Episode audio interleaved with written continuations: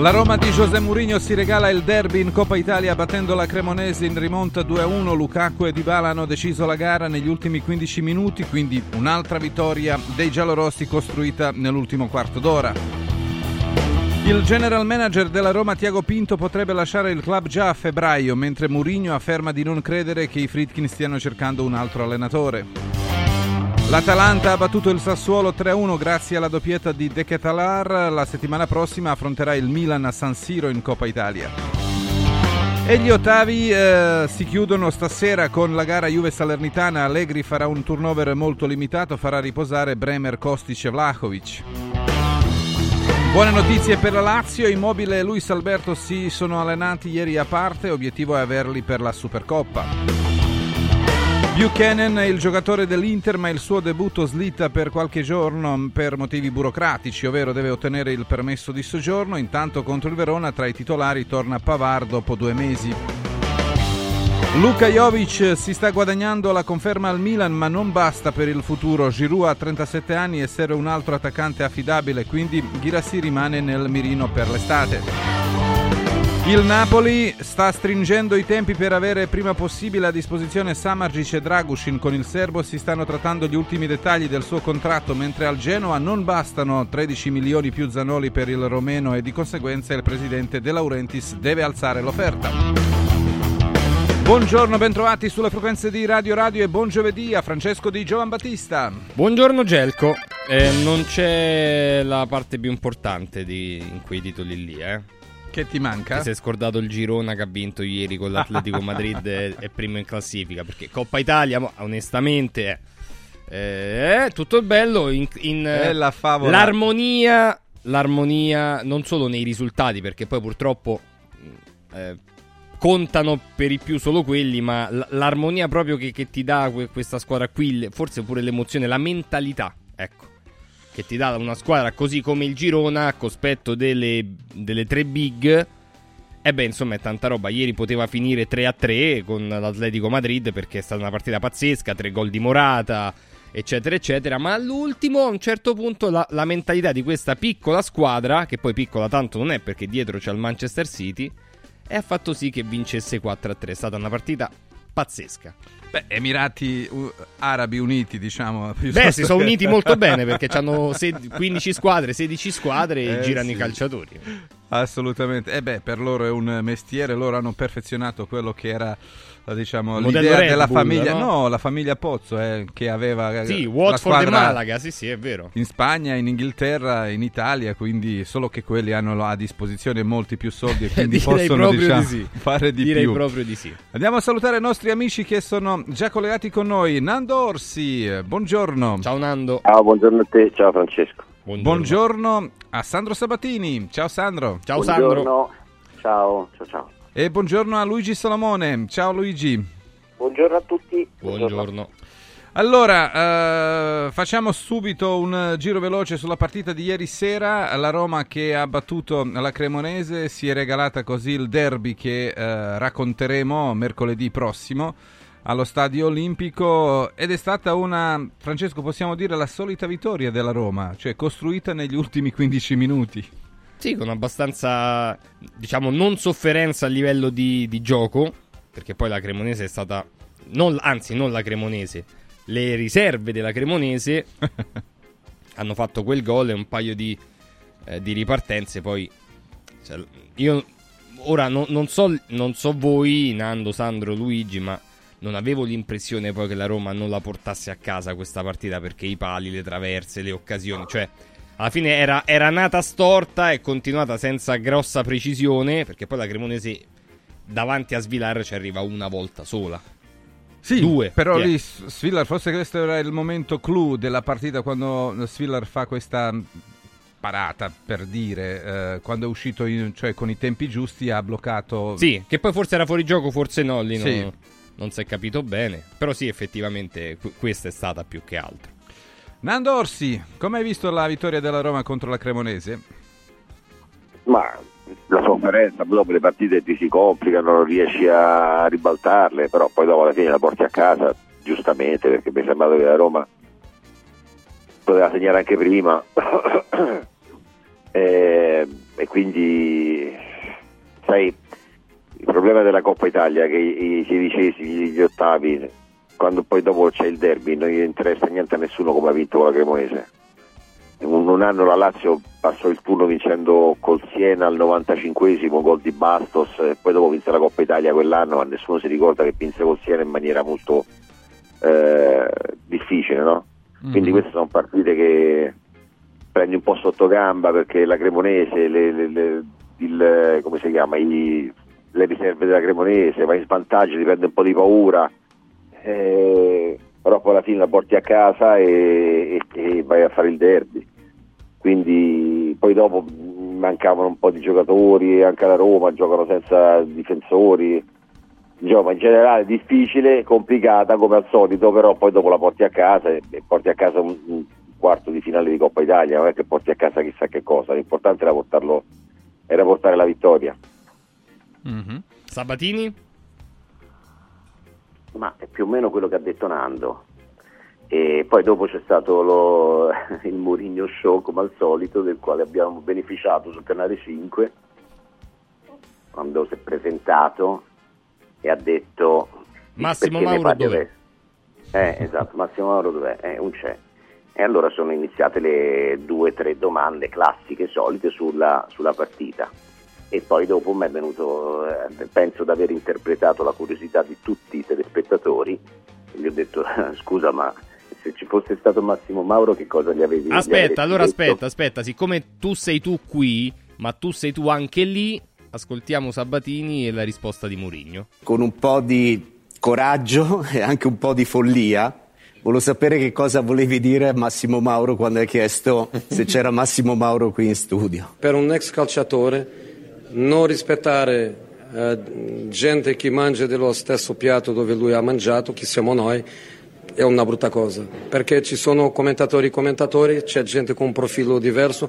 Io quando guardo un commentatore che è stato lì o con il culo nella panchina eh, o con i piedi dentro di, di campo, penso sempre che quelli lì capiscono capiscono e rispettano quelli che mangiano dello stesso piatto dove ha mangiato lui. E sembra che ancora, che ancora mangia, sembra che ancora mangia perché sicuramente che voi, lui non va da voi solo per la sua bella faccia, sicuramente vai anche per qualche soldo.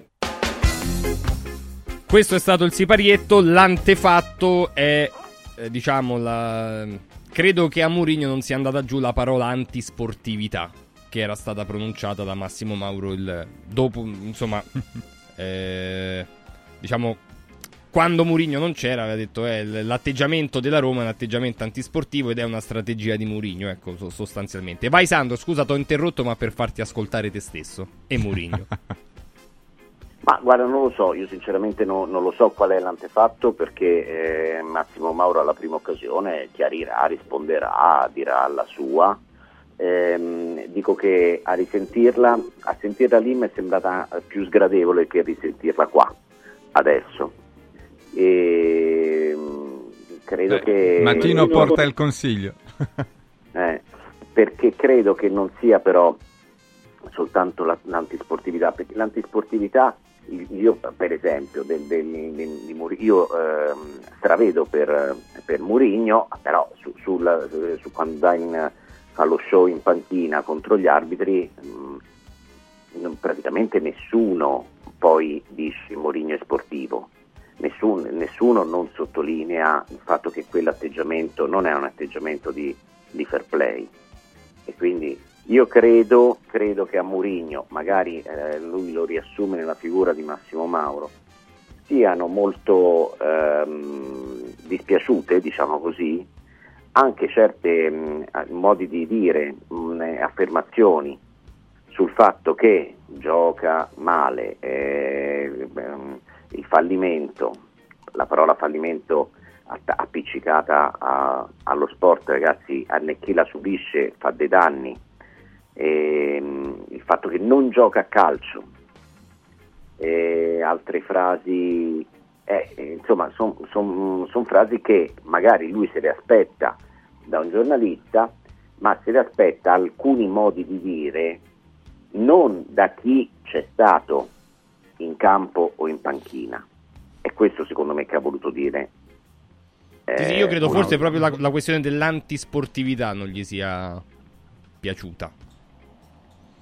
Beh, la, la cosa bella so, è che Mourinho, ricordate Eh. che qualche solamente settimana fa ha accusato Berardi sì, per i esatto. comportamenti non sportivi, ovvero antisportivi. Lui ha accusato Sì. Di Mauro ha accusato chi, di, lui, chi di spada ferisce, Sì, ma poi... certo. Ma Sì, così. sì, sì, per- se è quello, io non me lo ricordo. Massimo Mauro se gli disse che era stato antisportivo non me lo ricordo.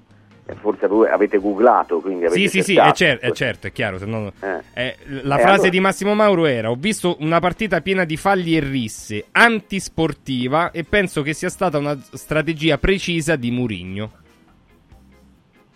Mm, se è Mm. quella la frase, mm, se è Cioè, quella la frase che era post Roma Napoli. Ecco, per intendere. Era post Roma Napoli, sì, sì, sì, sì, sì. Se è quella la frase, sì, eh, allora il riferimento è solo a quello. Secondo me c'era stato anche qualcosa di. eh, non, non lo, sinceramente lo scopro adesso che il riferimento era quello, perché poi quando sei in diretta non è che fai in Eh, tempo chiaro, a vedere certo. su Google, chissà che, che avrà mai detto Massimo Mauro. Io mi ricordavo, io mi ricordavo invece delle critiche molto più, come dire, tecniche. Garbate. Sì, sì, ma sai, ah, la- la- la- la- mm, cioè, quando dici che comunque Roma-Napoli eh, la strategia antisportiva, quando, quando ne- mm, è un'espressione che si presta poi al, come dire, al diritto di replica di Mourinho. Eh, come quello che ha detto Mourinho ieri sera si presta al diritto di replica di Massimo Mauro, che ci sarà non so quando, se stasera o domenica sera, ecco. Mhm. Luigi Salomone, la tua sulla vittoria della Roma di ieri Ma sera. insomma, la, la partita ci ha detto che, che non può essere un caso se poi la Roma vince le partite più o meno sempre allo stesso modo all'Olimpico, perché sono partite che per la maggior parte riescono all'Olimpico, quindi eh, complimenti, complimenti a Mourinho. Negare però che eh, all'Olimpico ultimamente ci sia un clima particolare nei confronti degli arbitri che sembra più il campo del Colo Colo piuttosto che giocare al Pireo in una partita dell'Olimpiakos ed è un merito, un merito perché c'è una tifoseria che spinge, eh, ci sono giocatori che creano un certo clima, cioè negare che questo accada eh, eh, insomma credo che sia esagerato anche da parte di Mourinho che è un tecnico che io adoro per, per 180 situazioni, per esempio il fatto che, che- che avere un allenatore che, che- fa 4-2-3-1 e che mette tutte le punte nel finale, che cambia qualcosa, eh, quella è una strategia, è una strategia vincente e insomma a- a- alla Lazio siamo abituati a un allenatore che invece non cambia nulla, no? gioca sempre con i triangolini e, e spesso nel- nei finali non riesce a raggiungere il risultato, quindi sotto questo aspetto, però sotto l'aspetto comportamentale oggettivamente per chi, per chi è all'Olimpico giocare e arbitrare non è, non è facile, Cioè, ieri si è, visto, eh, si è visto oggettivamente un arbitraggio che sulle dichiarazioni di Mourinho del passato che non gli stava simpatico eh, come aveva fatto prima della partita con Sassuolo, adesso l'aveva fatto con Pairetto in passato, sono arbitri che poi un minimo di condizionamento eh, finiscono per averlo, quindi il clima che viene creato su alcune partite secondo me potrebbe, potrebbe essere evitato da parte di Mourinho che ripeto fa altre 150 cose fatte bene dal punto di vista eh, cioè, che lui abbia una squadra grintosa, una squadra che, eh, che cerca lo scontro fisico, i duelli individuali, quello fa parte del gioco del calcio, è, è- è la bellezza del gioco del calcio.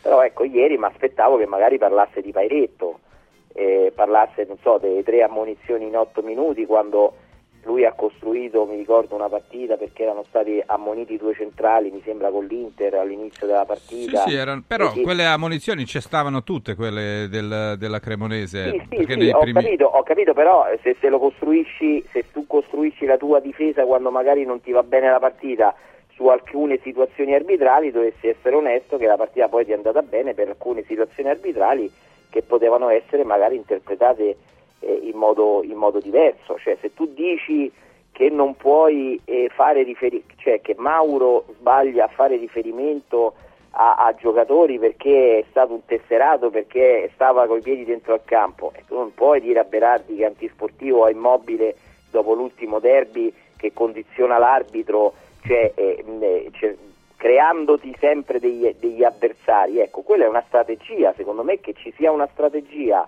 che peraltro è una strategia vincente negli anni, è, è innegabile.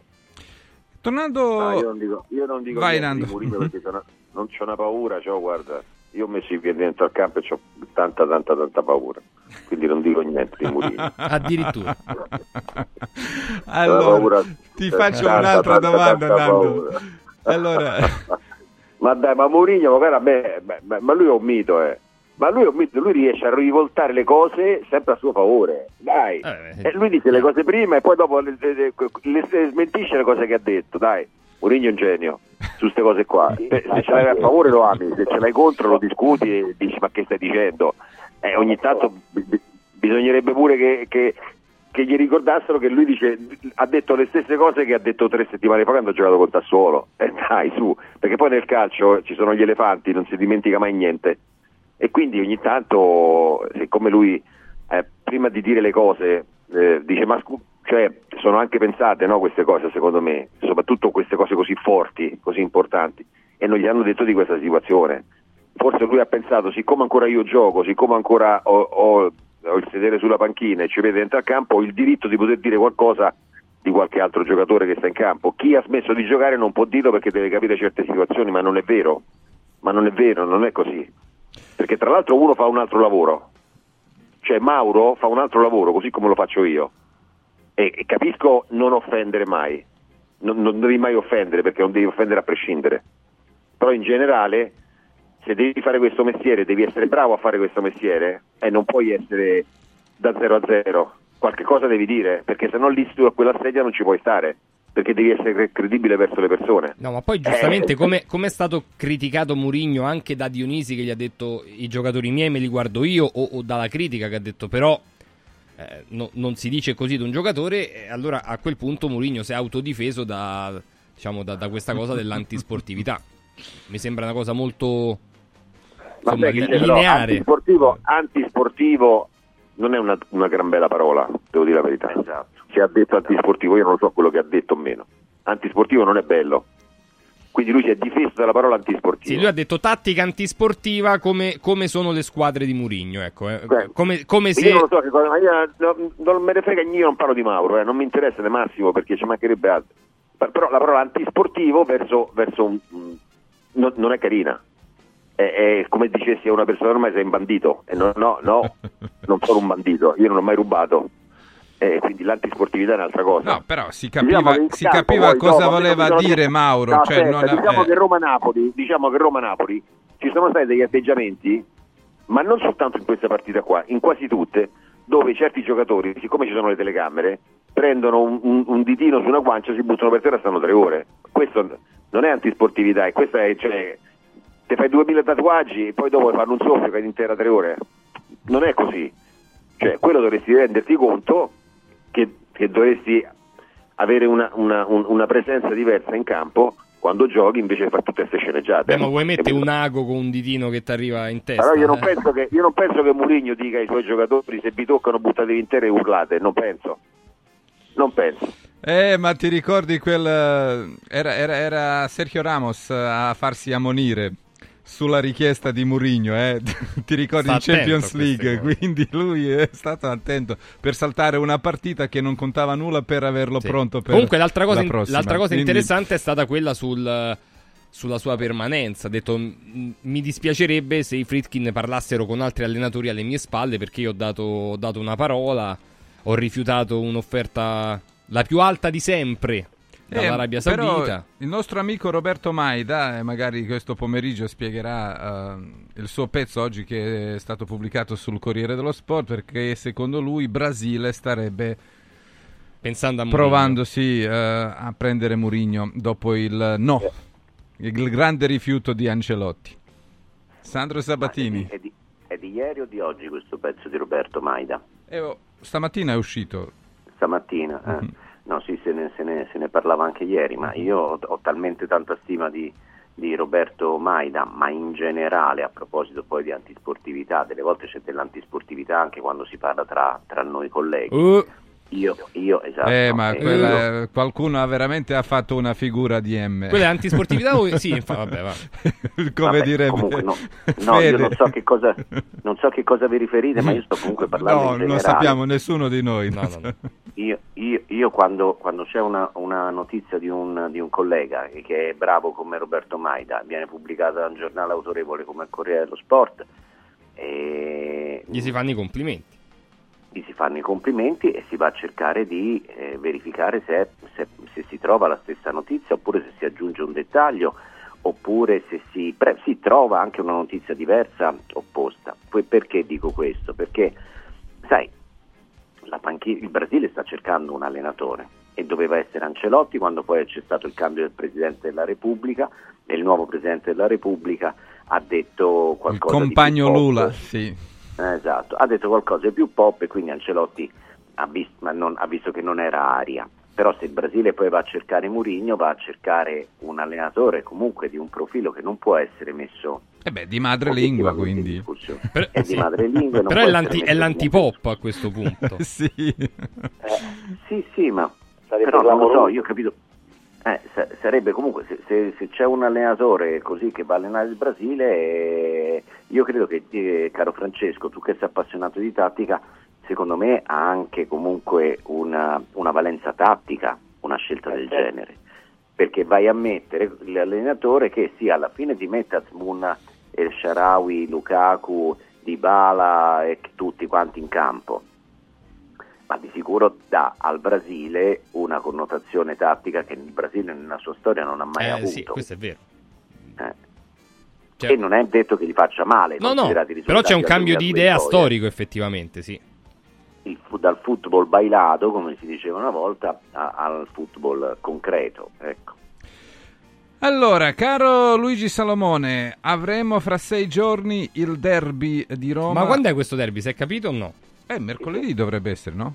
No, no, è mercoledì sicuramente. eh, Perché tutte e due sono- Ah, è, giocano- l'orario che Eh, ancora non è... È l'orario, Sì. io, le notizie che avevo io ieri sera era che dovrebbe essere le 18.30, 18, 18.30, insomma comunque la prima partita lì ci sono due slot credo e, e la sera andrebbe Atalanta-Milan, però, eh, eh, scusate Milan-Atalanta, Eh, però insomma finché oggi non c'è la- l'ufficialità da parte della Lega Calcio eh, dobbiamo aspettare, però è sicuramente mercoledì perché eh, per È strano dare la precedenza al Milan contro l'Atalanta. Caro Sandro Sabattini, perché Mediaset? Perché Mediaset, quello che detta, diciamo, Decidi tu, l'orario, Sandro? decidi tu?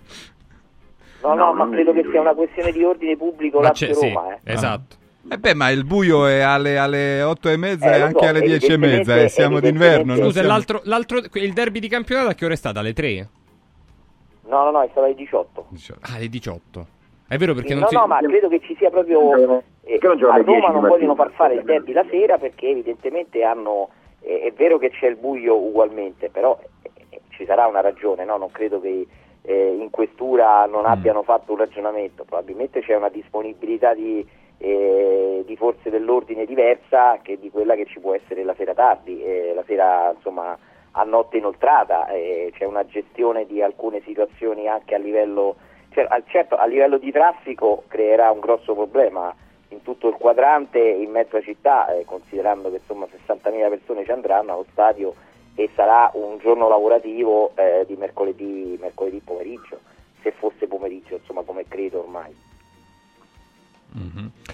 E invece eh, sulla Quindi, partita... no, no, eh, sì, inve- sì, e vai, invece, Sandro. invece tu Mhm. su, capito, lasci che è colpa mia e poi dopo dici che sei antisportivo. Ma, cioè. ma era, Eh. ma era una battuta, mica, mica era Ah, una affermazione seria. Sandra, dai. è una strategia delle conduzioni di Gelco Pantelli. Ah, ok, va bene, va bene.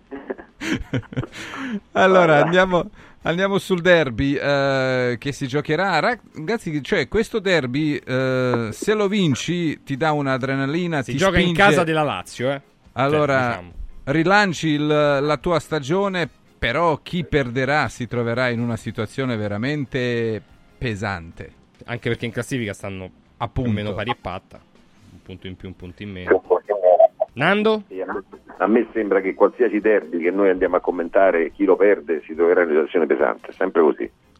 Però Eh, questa volta per- è un, Ma è uguale. Si cioè, aggiunge qualcosa. Ma tu pensa, perché il derby de- de- del campionato non è la stessa cosa. Chi perdeva dopo che disastro era, che era tra l'altro prima della sosta, e il derby dell'anno scorso è uguale, chi lo perde.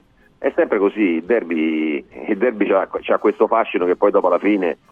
eh, purtroppo a Roma se perdi il derby, ancora abbiamo, se perdi il derby chissà che succede. Eh, se lo perdi qualcuno deve perderlo. eh. Poi tra l'altro è un quarto di finale, quindi qualcuno deve perdere. Non c'è, non c'è soluzione. E, e chi lo perde ricomincia da capo, sia la Roma che la Lazio. Non vedo una favorita perché tutte e due le squadre stanno deludendo un po'. È un derby di paura, è ovvio, perché come hai detto tu, se lo perdi sicuramente può succedere qualcosa, però poi dopo, dopo la partita del derby c'è un'altra partita, c'è una partita di campionato e quindi devi andare avanti. E se stai a piangere sulle, sulle sconfitte è, è logico che devi riflettere non soltanto sulla, sul- sulla partita singola, cioè chi perde il derby non è che ha perso il derby, ha perso la, la stagione rovinata perché ha perso il derby, semmai la stagione rovinata perché sta facendo male nella stagione Eh, sì, certo. soprattutto in campionato. Poi il derby ti dà uno spunto in più, però, però le, le situazioni rimangono quelle. Sandro, mh, beh, sulla carta la prossima settimana sarà molto più difficile per la Roma che per la Lazio, tenendo presente che la Lazio giocherà contro l'Udinese e poi contro il Lecce, mentre la Roma deve giocare contro l'Atalanta e, E poi contro Milan. il Milan. Eh, la Roma, eh, magari, la Roma si gioca la stagione italiana, eh, di sicuro. Nella prossima, nella prossima settimana lo fa con una situazione di, di disponibilità di giocatori così così, lo fa con una situazione di emergenza in difesa e mi pare evidente se la Roma va addirittura poi a chiedere Uisen alla Juventus. Uisen è molto forte, eh. Uisen è fortissimo, ma è comunque un ragazzino del 2005 eh, che andrebbe sicuramente a giocare titolare, mentre nella Juventus per vari motivi, mh, compreso la maturazione eh, che va curata, diciamo così, accompagnata nei minimi dettagli, è di fatto il, il sesto, il quinto, il sesto difensore. E quindi vediamo, è chiaro che è una scadenza di tre partite in cui Mourinho credo che si appellerà a tutto, dall'antisportività alla sportività, tutta la gamma che potrà, da- mm, che potrà fare, potrà adottare, potrà avere, e lui la, la- la sfrutterà, perché sono tre partite che decidono la stagione italiana, queste qua, ecco. Luigi Salomone, sarà un po' avvantaggiata la Lazio, visto il calendario? Ma, insomma, eh, per il momento eh, la Lazio quasi al 90% giocherà senza i suoi due giocatori migliori a centrocampo e in attacco, eh, quindi tranne eh, clamorosi cambi, quindi mi sembra che se parliamo di, di, emergen- di emergenza o di problemi, eh, tra l'altro sono due giocatori che ormai i derby li conoscono bene, sono due giocatori esperti, mi sembra che, che- che anche ieri si è dimostrato che preferisco sempre giocare un derby con Immobile e Luis Alberto che non con Castellanos e Itaxen, poi magari mi smentiranno, ma eh, spiegare alcune situazioni, non so, a Camada quello che succede in campo in un derby di Roma, considerando che, che sembra veramente un pesce fuor d'acqua in alcune situazioni, non sarà facile per Sarri, dovrà essere bravo, quindi io francamente non, non vedo grandi vantaggi, giocare con l'Udinese a Udine dal punto di vista della stanchezza più o meno si arriva a Roma allo stesso orario in cui la Roma finirà la sua partita con l'Atalanta, che sicuramente una, sarà una partita dispendiosa, e poi dopodiché come sempre i derby si giocano sui nervi su, e, e anche sull'esperienza, per quello francamente ero molto più tranquillo con Immobile e Luis Alberto perché negli ultimi tempi la Lazio ne ha giocati di derby anche cambiando un po' pelle, giocandoli in modo diverso e cercando di, di controbattere eh, il fatto che, che- che- cioè, ha giocato a volte anche delle partite eh, diciamo caotiche, delle partite dove c'è casino, che, che in genere quelle partite lì la Lazio le ha sempre sbagliate negli ultimi due o tre anni con, eh, con la gestione Sarri, mentre i derby oggettivamente tranne uno eh, li ha azzeccati tutti da quel punto di vista. Quindi per i tifosi della Lazio sperano che ci sia quella Lazio lì, perché comunque l'atmosfera sarà pesante, è un derby importante, è vero che dopo c'è Lazio-Lecce, è vero che dopo c'è la Supercoppa che la Lazio deve giocare con l'Inter, è vero che al ritorno eventualmente deve fare una finale di Supercoppa, dopo al ritorno c'è Lazio-Napoli, quindi mi sembra che più o meno i calendari siano, sia, siano tutti uguali, sono tre partite in sette giorni ravvicinate in cui la Roma deve tirare fuori tutto e la Lazio deve fare, deve fare lo stesso. Io mi auguro che ci sia la sorpresa che magari uno dei due infortunati possa giocarla, perché ripeto... Ma, scusa, eh, scusa Luigi, ma i campionati di ritorno non so se cioè, sono diversi dall'andato oppure sono gli stessi? No, no, no, sono diversi. Sono Asimmetrico, sì. Sì, sì. sì soltanto è, è, capitato questa cosa che la, la Lazio la prima di ritorno la gioca con il Lecce, con Lecce uguale. Sì. sì, però è un caso, cioè un caso, poi un caso. Le, le, altre giornate sono tutte diverse, cioè quelle è, è il cervellone della Lega e ha partorito questo, questa stranezza, diciamo così, che, che, che, si gioca la prima con, con quella che è cominciato a agosto.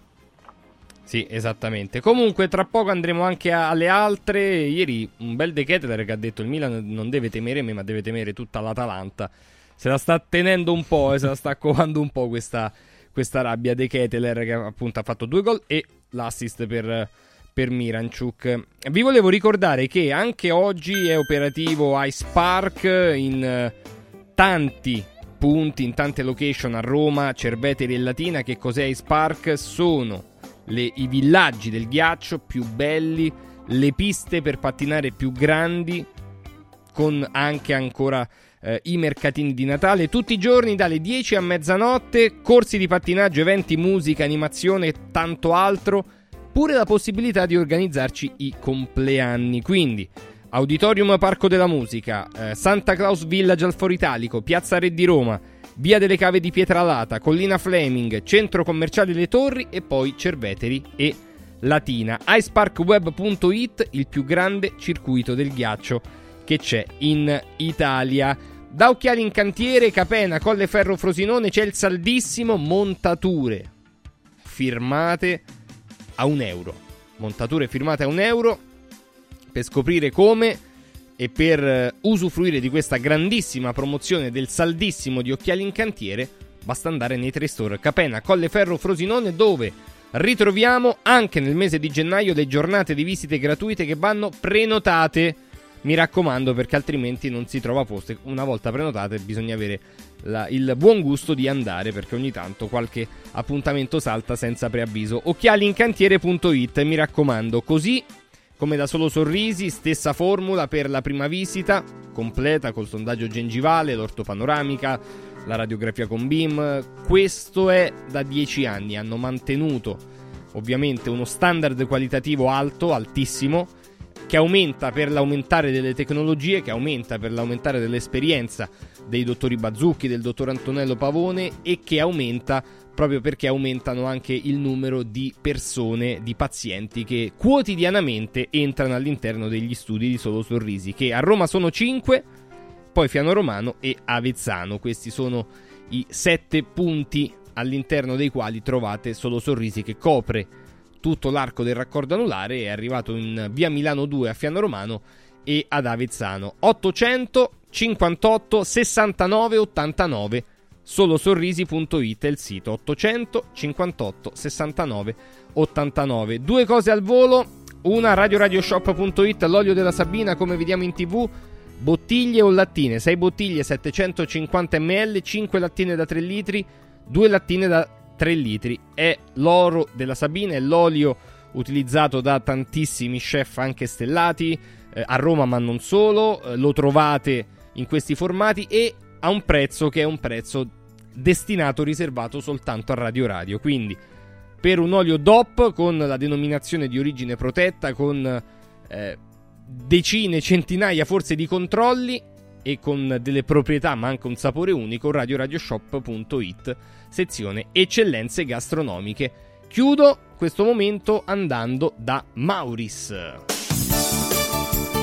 Mauris, il numero uno del risparmio per la casa e la famiglia. Tornano tante promozioni, tornano prodotti per igiene, cura persona, casa, per la scuola, eh, gli articoli di ferramenta, fai da te, giardinaggio, eccetera, eccetera, eccetera, nei più di 100 ormai punti vendita Mauris in tutta Italia. Per scoprire dove sono i Mauris più vicini a noi e le promozioni all'interno dei Mauris, basta andare sul sito mauris.it. Mauris. Mauris, il numero uno del risparmio per la casa e la famiglia.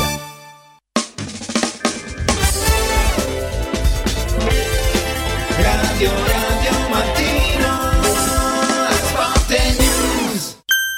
Bello? No, bellissimo! Buono? No, buonissimo! Saldi? No, saldissimo! Da Occhiali in Cantiere non ci accontentiamo dei semplici saldi, ma abbiamo il saldissimo! Montature da vista firmate a solo un euro. Cosa aspetti? Vediamoci da Occhiali in Cantiere, Capena, Colleferro, Frosinone. Occhialiincantiere.it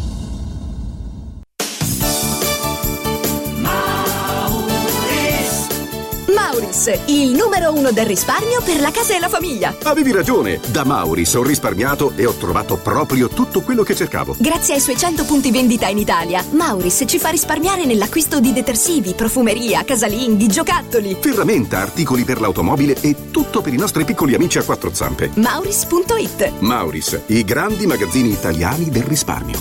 Mauris Al centro di Roma, a pochi passi da Fontana di Trevi, c'è un posto veramente speciale dove una cena tra amici, un incontro di lavoro o un pranzo in famiglia diventano indimenticabili. È Comodo Mercato Trevi, il locale dove trovi tutto ciò che desideri, con 5 cucine a vista per soddisfare ogni palato. Dalla cucina romana al sushi, dalla pizza alla pasta fatta in casa, ai cocktail spettacolari. Comodomercatotrevi.it, aperto tutti i giorni in via del Lavatore 88. Riempi le tue feste di emozioni. Devo stampare i miei nuovi bigliettini da visita. Pressup.it Devo stampare il catalogo per la mia azienda. Pressup.it Cerco uno stampatore di qualità che consegni in 24 ore. Pressup.it Se hai la partita IVA, vai su Pressup.it, fai il preventivo in tempo reale, carica il tuo file di stampa e ordina con un clic. Cosa aspetti? Prova la qualità di Pressup, il tuo stampatore online. Salve, sono Roberto Zaccagnini e vi aspetto nei negozi Phone Marketing con i migliori smartphone, iPhone, tablet e notebook nuovi e rigenerati ai prezzi più bassi d'Italia. Possibilità di permuta, pagamento immediato del vostro usato, rate fino a 12 mesi. Da Phone Marketing, accessori e cover personalizzate. Siamo in tutta Roma, a Velletri e a Monteporzio Catone fonmarketing.it per acquistare e scoprire tutti i prodotti in promozione. Per info 377 289 4183. Il centro medico estetico Salus Genovese è sempre all'avanguardia. Infatti trovi elettromedicali per il dimagrimento e tonificazione del corpo. E i prezzi? I prezzi sono i più bassi del mercato. Prova la MS Criolipolisi e la MS Scalp. Prenota una consulenza gratuita al numero 06 44 20 92 81. Salus Genovese a San Cesareo 06 44 20 92 81. Salute e bellezza su misura per te. Lascia fuori il mondo dalla tua casa Freddo, caldo, sporco Restano in strada Modoal Modoal È bello godersi la casa con te Modoal. Infissi sciuco che durano nel tempo. Il tuo preventivo su modoal.it. Modoal ti augura buone feste. Con Eurobet.live scoprite i risultati in tempo reale, le statistiche sulle partite e sui marcatori. Restate sempre aggiornati per non perdervi nulla. Con Eurobet.live accendete la passione per il calcio. Radio Radio Lo Sport vi aspetta il martedì e il venerdì pomeriggio e il mercoledì mattina con tutti i numeri del calcio con Eurobet.live.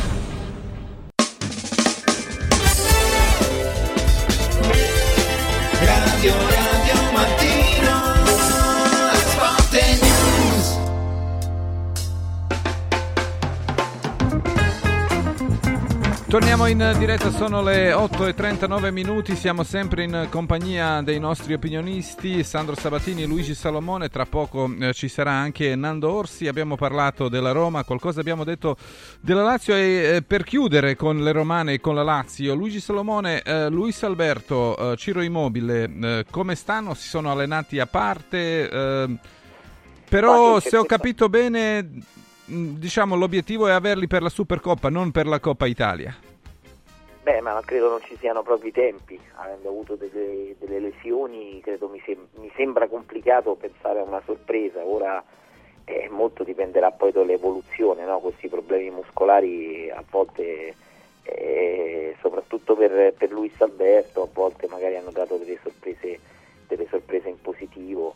Eh, però sì, l'obiettivo è portarli, portarli in Arabia, eh, ci sarebbero ancora almeno una quindicina di giorni per, per- per lavorare e per essere abili per poter giocare la partita contro, contro l'Inter. E non credo, non, non mi aspetto sorprese, però si capirà tutto dopo Udine lunedì quando ci sarà il primo allenamento in vista del, del derby, il primo e unico peraltro perché lunedì ci sarà scarico, poi martedì ci sarà rifinitura e, e subito si penserà lì al derby. Insomma, al limite una panchina per uno dei due si proverà, ma non, non credo, non credo che dovrebbero essere della partita, insomma, per quello che riguarda il derby. Per quello che riguarda invece la Supercoppa ci sono molte più possibilità perché l'evoluzione, come, ripe- come ripeto, sta andando- cioè, la- la- stanno, stanno migliorando giorno dopo giorno. Allora, Sandro Sabatini, stasera si chiude la Coppa Italia, gli ottavi si chiudono con la partita Juve-Salernitana, ci sarà un'altra vittoria a Cortomuso o questa volta i tifosi della Juve tranquillamente guarderanno gli ultimi 15-20 minuti della partita?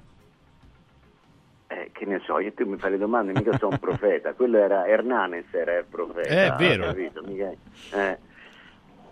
Ma non lo so, Mm, vedo che comunque la Juve la prende seriamente perché fa mm, da un turno di riposo soltanto a Bremer.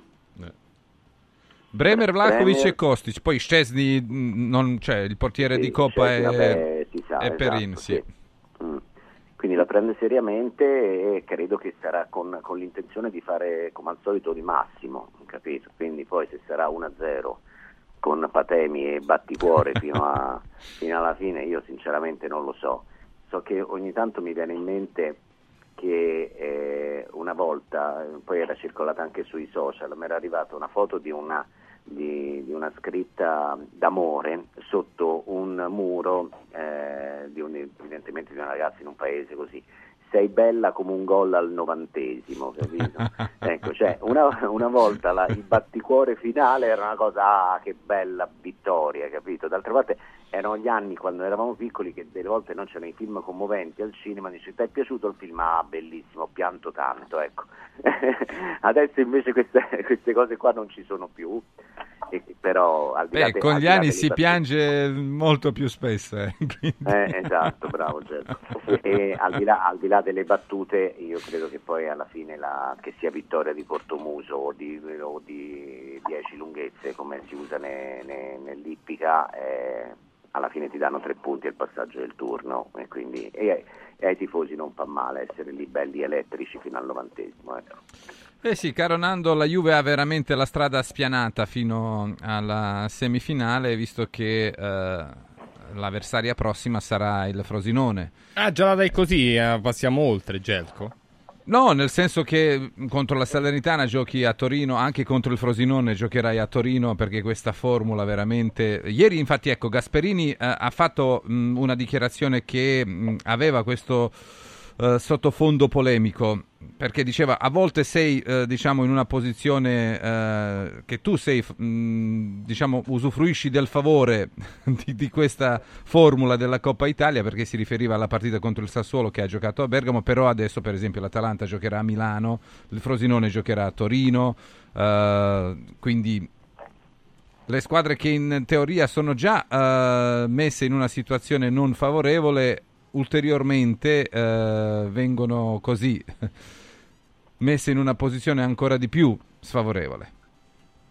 Che ne pensate? Il problema, il problema è che lo diciamo sempre noi e sicuramente chi deve decidere lo sa, però continua imperterrita questa cosa perché può darsi che non gliene può fregare meno di quello che della, della qualità, della, Nel senso, per esempio, ecco, eh, la Cremonese eh, ieri, se la partita si giocava a Cremona, non avrebbe, sono sicuro, giocato con le seconde linee. Se la Ah, partita beh, si beh, fosse Basterebbe giocata a questo per cambiare il format. eh. Giocare con le squadre, diciamo, sfavorite in casa. Eh. Semplicemente. Così, cioè, sarebbe- Fai sarebbe anche guadagnare a fai quelle guadagnare squadre, qualche cosetta, eh, sì, perché loro riempiono lo stadio, anche se ieri lo stadio Era olimpico pieno, era eh, pieno sì, perché esatto. Mourinho in questo è veramente un mago. Vai Nando. No, dico che, dico che, che- che questo, ehm, che dovrebbe cambiare il format per dare un senso diverso alla, alla Coppa Italia, che se poi dopo la dai sul chiaro, la dai in chiaro, la dai, insomma, c'è professionalità e quindi eh, anche, anche, che ne so, delle volte la partita che, che non ha, che ha poco senso, se la dai in chiaro, se la puoi vedere, se, se fai una telecronaca eh, può diventare una buona partita, però indubbiamente sarebbe più, più bello se la squadra come in Inghilterra succede, ma io proprio comincerei proprio dall'inizio, da, da agosto proprio, a cominciare a fare la Coppa Italia con dentro le squadre anche più importanti. In generale la partita di stasera con la Juve mi sembra una partita meno complicata di quanto si possa pensare. Perché poi dopo vinci una, la, la Juve quando vinci 1-0 sembra che abbia vinto sempre con grande fatica, poi dopo vai a vedere le occasioni create dalla squadra avversaria zero o una. Quindi vuol dire che la Juve vince proprio in questo modo. E, e io non mi aspetto una partita chissà che cosa, però mi aspetto che la Juve vinca, anche perché la Salernitana e Inzaghi si giocano tanto no, in questo momento e quindi io dico che il pensiero e la testa va, deve andare e andrà sicuramente al campionato. Eh, perché poi la prossima partita è a mezzogiorno e mezzo, quindi... È sempre Salernitana Juve. Ah, no, sì, della Sì, Juve sì. sì. Poi io pensavo anche già in ottica Ah, Inter, sì, sì, Inter. Verona, sì, sì. eh, C'è, c'è Inter Verona e poi c'è tutto il, il trittico di partite. Però ehm, io vorrei sfruttare la presenza di Sandro Sabatini eh, di aprire una piccola finestra sul Napoli perché è la società più eh, impegnata in questo momento per quanto riguarda il mercato, anche se andiamo a pesare i nomi che circolano. Mazzocchi è già arrivato, eh, si tratta Samargic, si Certo, tratta comunque anche il padre Dragusin. Samardzic è tosto, eh. mia. vuole i soldi. Ma è possibile un inserimento della Lazio, veramente? Sandro. Non lo so, non credo. Perché per, eh, se, se sono già a quel punto vuol dire che, vuol dire che comunque il, il Napoli è nettamente avanti. Non credo, eh, poi non- non- tutto può succedere. Mi sembra sul, eh, due cose vadano dette. Una su Samardzic, che comunque se il padre era attivo nel contratto con l'Inter, i contratti De Laurentiis con, con i diritti d'immagine sono delle enciclopedie quindi eh, va tradotto nella lingua di Samardzic, del papà di Samardzic, che lo leggono gli avvocati del papà di Samardzic, va rimandato, le correzioni, così, quindi è una trafila enorme e, e credo che non, ehm, almeno questa volta, capito, in questa trafila, in questi tempi così lunghi, non sia colpa soltanto del papà di Samardzic. Invece io credo che ci sia da preoccuparsi per il Napoli sul fatto che comunque i primi due colpi, ovvero mh, eh, Mazzocchi e lo stesso Samardzic, o comunque un centrocampista, non- arrivano in, in anticipo rispetto alla vera necessità di questa squadra che è un difensore centrale. Però è vero che se, se il Napoli è in concorrenza con il Tottenham per Dragusin, io credo che il Napoli con Dragusin farebbe veramente un bel acquisto. Di, di un bel acquisto non di prospettiva, un gran bel difensore pronto subito, ma anche con dieci anni di carriera. Ma il Genoa mh, ha ragione quando eh, ha rifiutato 13 milioni più Zanoli per eh, il Romeno? Ma dipende che valutazione dai a, a Zanoli, perché la valutazione di Samardzic, Di eh, Dragusin. top- di, di- di Dragusin, io so che da- dall'Inghilterra a 20 milioni ci arrivano facilmente proprio, e quindi dipende dalla valutazione che dai a Zanoli. Beh, dicono che il Genoa addirittura vuole 30, eh, quindi parte da Sant'è, 30 Sant'è. milioni. Sì, poi si tratta, eh, magari si... ah, però non tanto, eh, magari a 25 scendono, non credo. Sì, forse 20 più qualche cosa. Sì, sì, Però credo. sempre Sì, tanti. secondo, eh. me, secondo me si chiude a 20 più qualche cosa, insomma.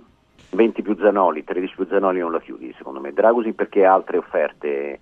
Il Genoa e poi la, la- la sensazione che questo giocatore stia ancora migliorando e che quindi se adesso non lo vendi a 20 o non lo vendi a 22, quest'estate lo vendi a 24, ecco. Mhm. Luigi Salomone, quello che infatti chiedeva Francesco, la ripeto anch'io, ma la Lazio eh, si potrebbe inserire per Samargic o è da escludere? Samasic è un giocatore che piace sicuramente a Sarri perché eh, la Lazio anche durante l'estate aveva provato all'inizio, prima ancora che arrivasse Camada, e poi le richieste dell'Udinese erano, erano troppo alte. Eh, ora eh, la speranza della Lazio diciamo, è uno scenario di questo tipo che eh, la trattativa con il Napoli non si chiude nelle prossime ore, nei prossimi giorni, Samardic resta tra virgolette eh, a Udine e quindi non, non riescono a piazzarlo e la Lazio potrebbe, potrebbe provare a fare un tentativo sul finire come sempre negli ultimi giorni di gennaio perché è un giocatore su cui Sarri punterebbe volentieri anche per il futuro proprio come, come- come tipo di giocatore. Però eh, mi sembra complicato perché il Napoli è molto avanti è chiaro che c'è quel problema dei contratti del, del Napoli che sono sempre abbastanza complicati e che a volte hanno fatto saltare le trattative quindi diciamo che la Lazio qualche sondaggio nelle, nelle ultime settimane lo ha fatto però il Napoli ha una disponibilità economica in questo momento grazie anche alla sessione di Elps che è assolutamente diversa rispetto a quella della Lazio Francesco, cosa dovrebbe fare secondo te il Milan dopo l'esplosione di Jovic in questi Niente, quanti, che deve 30 fare giorni? Dzeko? Lo- sì, diciamo che uh, ha fatto dei gol buoni, eh, alcuni proprio alcuni un po' più semplici, però Vabbè, però scusa Franci, scusa Franci, ma dai, che dovrebbe fare il Milan? Ma il Milan ha preso Jovic perché fa gol e quindi il Milan eh, cioè, che dovrebbe fare? Cioè, non è una sorpresa che Jovic fa gol. No, ma l'ha Gerco dice forse mette- metterlo un po' con un po' più di continuità, magari mettendoci lui in panchina?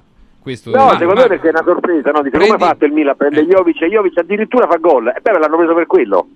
Penso, Sì, eh, sì. poi dopo. No, no, perché Forse si è raccontato che la- il Milan voleva prendere un attaccante a gennaio, adesso non mi sembra che non si parli più. Per fortuna, certo, per fortuna del Milan, eh, avendo preso Jovic all'inizio del, del- del- del- del- del- del mercato per, per andare, per andare a far gol, eh, lui comincia a farli. Quindi vuol dire che qualcuno pensava di essersi sbagliato prima, invece poi dopo Jovic può darsi che ha trovato un momento, un momento suo.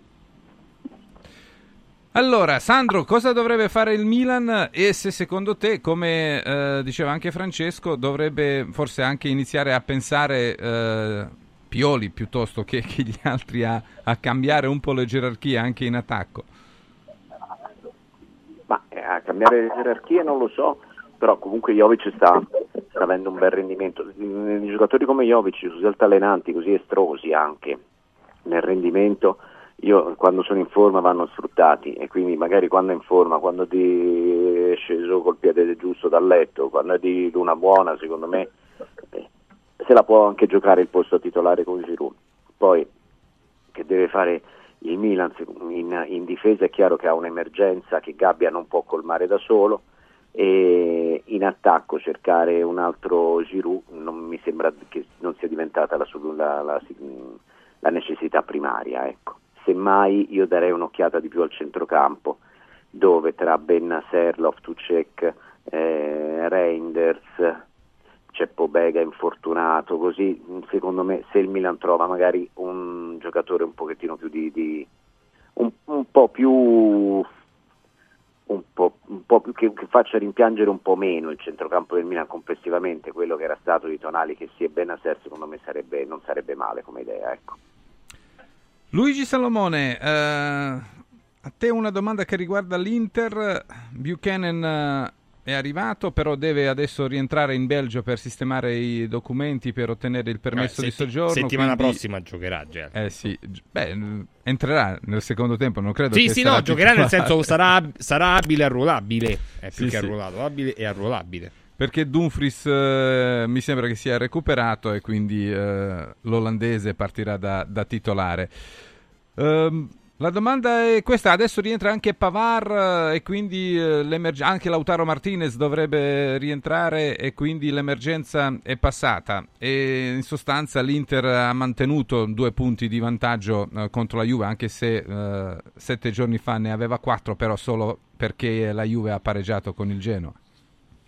Ma guarda, eh, sull'Inter si possono dire tante cose, insomma la, la rosa mi sembra completa, eh, c'è stato questo infortunio di quadrato, l'Inter è intervenuta subito, complimenti all'Inter, eh, complimenti anche, adesso permettimi la battuta ora non ti arrabbiare perché la tua Inter, ma da, da- da- da tifoso neutrale vedere che una squadra che ha svariati milioni di debiti è la prima italiana a comprare un giocatore pagandolo è una cosa che fa un po' sorridere no? rispetto magari alle norme stringenti che ci sono in altri campionati su situazioni similari, no? di Everton o altre situazioni in Premier, cioè eh, eh, fa sorridere no? che il calcio italiano è in crisi, tutti dicono eh, ci sono squadre indebitate, troppo indebitate e poi eh, la prima squadra che compra un giocatore è, è- è proprio l'Inter, che peraltro ne aveva bisogno con, come ho detto, con l'infortunio di quadrato, però sembra l'Inter abbia pochi problemi, io lo, lo- ripeto da, da- da- parecchie settimane, l'Inter eh, si può solo incartare e deve avere solo paura di non portarsi le ultime 5-6 partite della Juventus a questa distanza.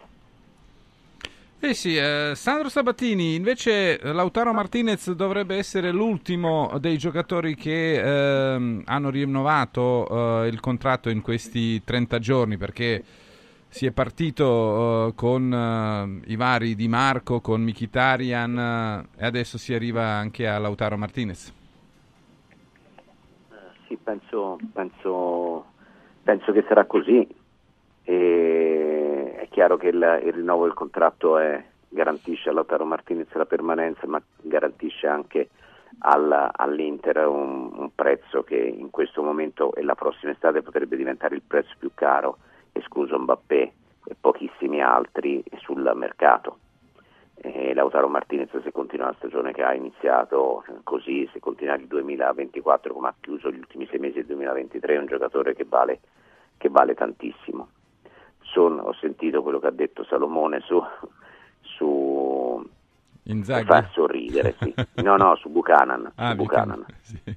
Sì, e fa, e fa sorridere effettivamente c'è questa situazione abbastanza, come dire, da film, da, da serie televisiva, per cui c'è il conto alla rovescia, si avvicina alla scadenza in cui Zang dovrà restituire i soldi, eppure non, tutto continua come se, se niente fosse. In realtà mm, io credo che se Zang non avrà una dilazione del prestito, oppure una ristrutturazione del prestito, oppure un nuovo prestito, eh, sarà inesorabile che, che- che l'Inter mm, passi di mano. eh. Eh sì, beh, Inesorabile eppure- eh beh, anche loro dovrebbero infatti abbassare un po' il, il prezzo che chiedono Mm. perché un miliardo e 200 milioni mi sembra che Sì, sia esagerato eh, per, per l'Inter, anche se magari riuscissero ad avere quella cifra. Non devi mai dubitare della provvidenza, caro Gelco. Sì, sì, no, no, perché ho letto anche che per esempio i Fritkin sono arrivati a 850 milioni che hanno messo eh, per quanto riguarda la Roma so e pochi, eh. i cinesi hanno messo più o meno quella cifra e quindi non è che loro hanno messo tan- cioè, tantissimi soldi per noi eh, comuni mortali, sì, però se i Fritkin hanno messo 850 milioni di euro per la Roma, quindi quello che hanno investito i cinesi in Inter- eh, nell'Inter non è così una cifra enorme. E poi vogliono anche guadagnare, che è legittimo certamente, non si possono biasimare, però... Però, allora sono le 8.58 minuti, ringraziamo eh, tutti e tre. Ciao, Nando ragazzi. Orsi, Sandro Sabatini e Luigi Salomone, buona giornata e buon lavoro a tutti voi. Allora, prima di recuperare anche gli altri delle nove, quindi Focolari, Agresti, Carina e Damascelli, vado a dare il buongiorno a Marco Menichelli, direttamente dalla Sirt Life. Marco, buongiorno. Buongiorno, buongiorno a tutti. Buongiorno. Senti, tornati, diciamo che no- non tutti ancora, però passata la maggior, se il 75% delle, delle feste, possiamo ricordare perché Marco è importante, sarebbe importante utilizzare in maniera, diciamo, continuativa il SIRT e poi dedicarci anche una parte sull'IPO, che sono i, i due integratori che avete creato e che stanno avendo tra gli ascoltatori della radio, ma in generale veramente un grande successo? Sì, allora il, il SIRT sicuramente sempre perché eh, stimola la produzione naturale di sirtuine, che sono queste proteine che agiscono su tantissimi aspetti biologici del nostro corpo. I nostri clienti conoscono bene perché eh, ag- agiscono sui cicli di sonno, quindi regolarizzano il ritmo circadiano, eh, che ognuno di noi ne ha uno diverso, e poi agiscono sul cortisolo, quindi abbassano l'ormone dello stress, ehm, su- sui, sui neuroni, eh, sulle ossa, sui muscoli, il- su- sull'apparato cardiocircolatorio, sulla glicemia. E ehm, unito all'IPO, invece il lipo è un prodotto che agisce su tutti quegli aspetti biologici che inducono all'accumulo di grasso e che in generale il grasso però quello proinfiammatorio, quindi quello che si concentra principalmente sulla parte addominale e all'interno degli organi, quindi grasso viscerale. Perché questo? Perché contiene delle piante che vanno a eh, mitigare i livelli di glicemia nel sangue, eh, che anche questi, anche questi componenti abbassano i livelli di cortisolo, cioè abbass- più che abbassano modulano, perché il cortisolo non deve essere né troppo basso né troppo alto, che è il cosiddetto ormone dello stress, e eh, ci aiutano anche a recuperare eh, sia durante che dopo le feste, perché durante le feste facciamo, eh, un, soprattutto in Italia, eh, vabbè anche all'estero comunque si utilizza molto lo zucchero, no?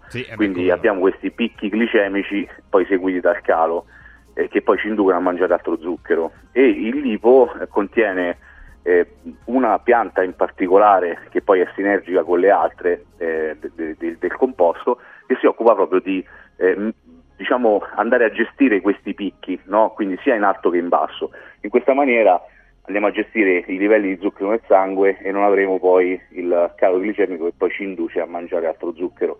Ecco, quindi il lipo è importante utilizzarlo sempre perché ehm, la dieta non, cioè, ha la forma fisica, ma in questo caso anche Alla la salute. salute, Non bisogna certo. pensarci una volta l'anno prima dell'estate oppure ricordarci ogni tanto. Bisogna sempre, anche, anche perché si usano dei prodotti naturali, bisogna sempre continuare ad utilizzarlo anche perché fa proprio bene alla salute. Poi i vostri clienti, i vostri ascoltatori lo sanno bene, i nostri clienti insomma sono, sono tanti, ecco, che, che acquistano il prodotto e poi lo riacquistano. Noi abbiamo un altissimo tasso di riacquisto proprio per questo motivo, perché noi creiamo dei prodotti che funzionano e hanno delle basi scientifiche solide. No, assolutamente. E un'altra cosa, Marco, che, che volevo chiederti proprio per, per dare più informazioni possibili è come mai il cortisolo e i livelli o troppo bassi o troppo alti eh, vanno ad incidere sull'accumulo del, del grasso preinfiammatorio, insomma del grasso corporeo? Perché in sostanza eh, il, il metabolismo risente dello stress. Quindi, eh, dato che ehm, l'ormone dello stress per eccellenza è il cortisolo, che noi dal 2020 in poi, e poi ci sono delle statistiche su questo, eh, è aumentato eh, in tutta la popolazione mondiale, quindi i livelli sono aumentati, i livelli medi. E avere il cortisolo alto vuol dire dormire male, quindi avere poca energia durante il giorno, eh, vuol dire eh, essere stressati, vuol dire eh, rallentare il metabolismo. Ecco perché questo ormone eh, è, è molto importante. Ecco, è importante perché la mattina deve essere alto perché ci permette di avere un livello di attenzione maggiore, ma durante il giorno poi si deve abbassare, quindi livelli alti la mattina e un po' più bassi durante il giorno. E invece eh, avendolo sempre alto crea una serie di problemi, ecco, tra cui eh, il metabolismo lento. Ecco, ed è per questo appunto che va ad incidere sull'accumulo del grasso preinfiammatorio, del grasso corporeo, che soprattutto Il quello viscerale bianco, va, esatto, va tolto. bianco, esatto.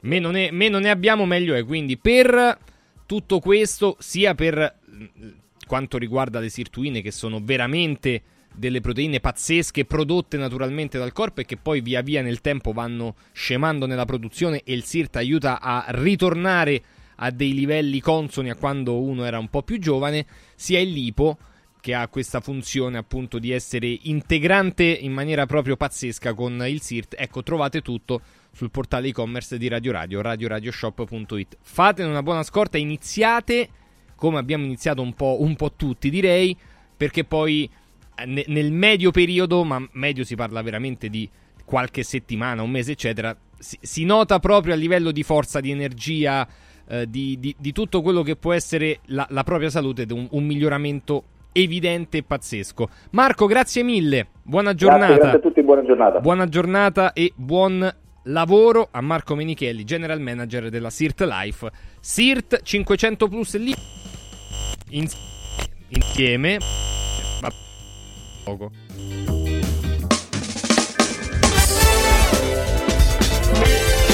Radio Radio Mattino Spot News Casa e beni aziendali pignorati, usura, anatocismo, cartelle esattoriali, accordi con la banca o con la finanziaria. Ah! Basta incubi! Chiama Sdebitop, il top del gruppo Sdebito. Avvocati e consulenti esperti ti aiuteranno a uscire dalla crisi e a risollevare la tua attività. Sdebitop si rivolge a privati, imprenditori e aziende agricole. Sdebitop ha sedi in tutta Italia. Chiama ora 850 60 30 o vai su sdebitop.it. Sdebitop, il top del gruppo Sdebito. Olio nuovo extravergine di oliva Sabina Top. Eccellenza agroalimentare del Lazio. Garantito e certificato dal consorzio Sabina Top. È possibile acquistarlo sul sito radioradioshop.it oppure inviando un sms WhatsApp al 348 59 50 222 e riceverlo direttamente a casa in lattine o bottiglie. Sabina Dop. L'origine è protetta. I sistemi Prefedil consentono di costruire pareti in modo semplice, veloce, pulito, a secco, con un isolamento acustico e una resistenza al fuoco eccezionali. Non hanno bisogno di intonaco, ma soltanto di una rasatura e i rivestimenti ceramici vanno applicati direttamente sulla parete grezza, consentono il passaggio degli impianti e accettano tutti i sistemi di fissaggio per qualsiasi carico. Dovete costruire le pareti? Passate da noi, al punto Prefedil in via Prenestina 956 a 500 metri all'interno del GRA. Guarda, anche qui una ravioleria dumpling bar. Ormai le trovi in tutta Italia. Entriamo, il pranzo è servito. Mmm, sono buonissimi, di qualità e pluripremiati. Eh sì, grazie al franchising 2.0 del Dumpling Bar, anch'io ho potuto aprire la mia ravioleria. È facile, completamente gratuito, include formazione dello chef Gianni Catani, rinnovo di menù periodico, scelta e addestramento del personale, pubblicità. Ho chiamato il numero 344 06 58 913 e il mio sogno si è realizzato. Chiama anche tu o vai su dumplingbar.it. gratuita. Come vanno le cose in azienda? Ah, è tutto un caos. Poco lavoro? No, al contrario, tanto lavoro, ma poco personale specializzato, anzi zero. Noi abbiamo risolto affidandoci a Valori SPA. Selezionano i candidati più qualificati ottimizzando tempi e risorse. Se sei un candidato in cerca di occupazione o un'azienda in cerca di professionisti, scegli Valori SPA, Agenzia per il lavoro e la consulenza. 06 62 27 90 54 o valorispa.it. Radio Radio Viaggi. Per vacanza o per lavoro, in Italia, in Europa, nel mondo. Pacchetti con soluzioni speciali per famiglia. Weekend, tour, volo più hotel, viaggi di nozze. Qualunque sia la tua destinazione, Radio Radio Viaggi la realizza su misura per te. Sede a Roma, via Appia Nuova 308C, www.radioradioviaggi.it. Telefono 06 70 30 48 63. Radio Radio Viaggi. Pronti per partire?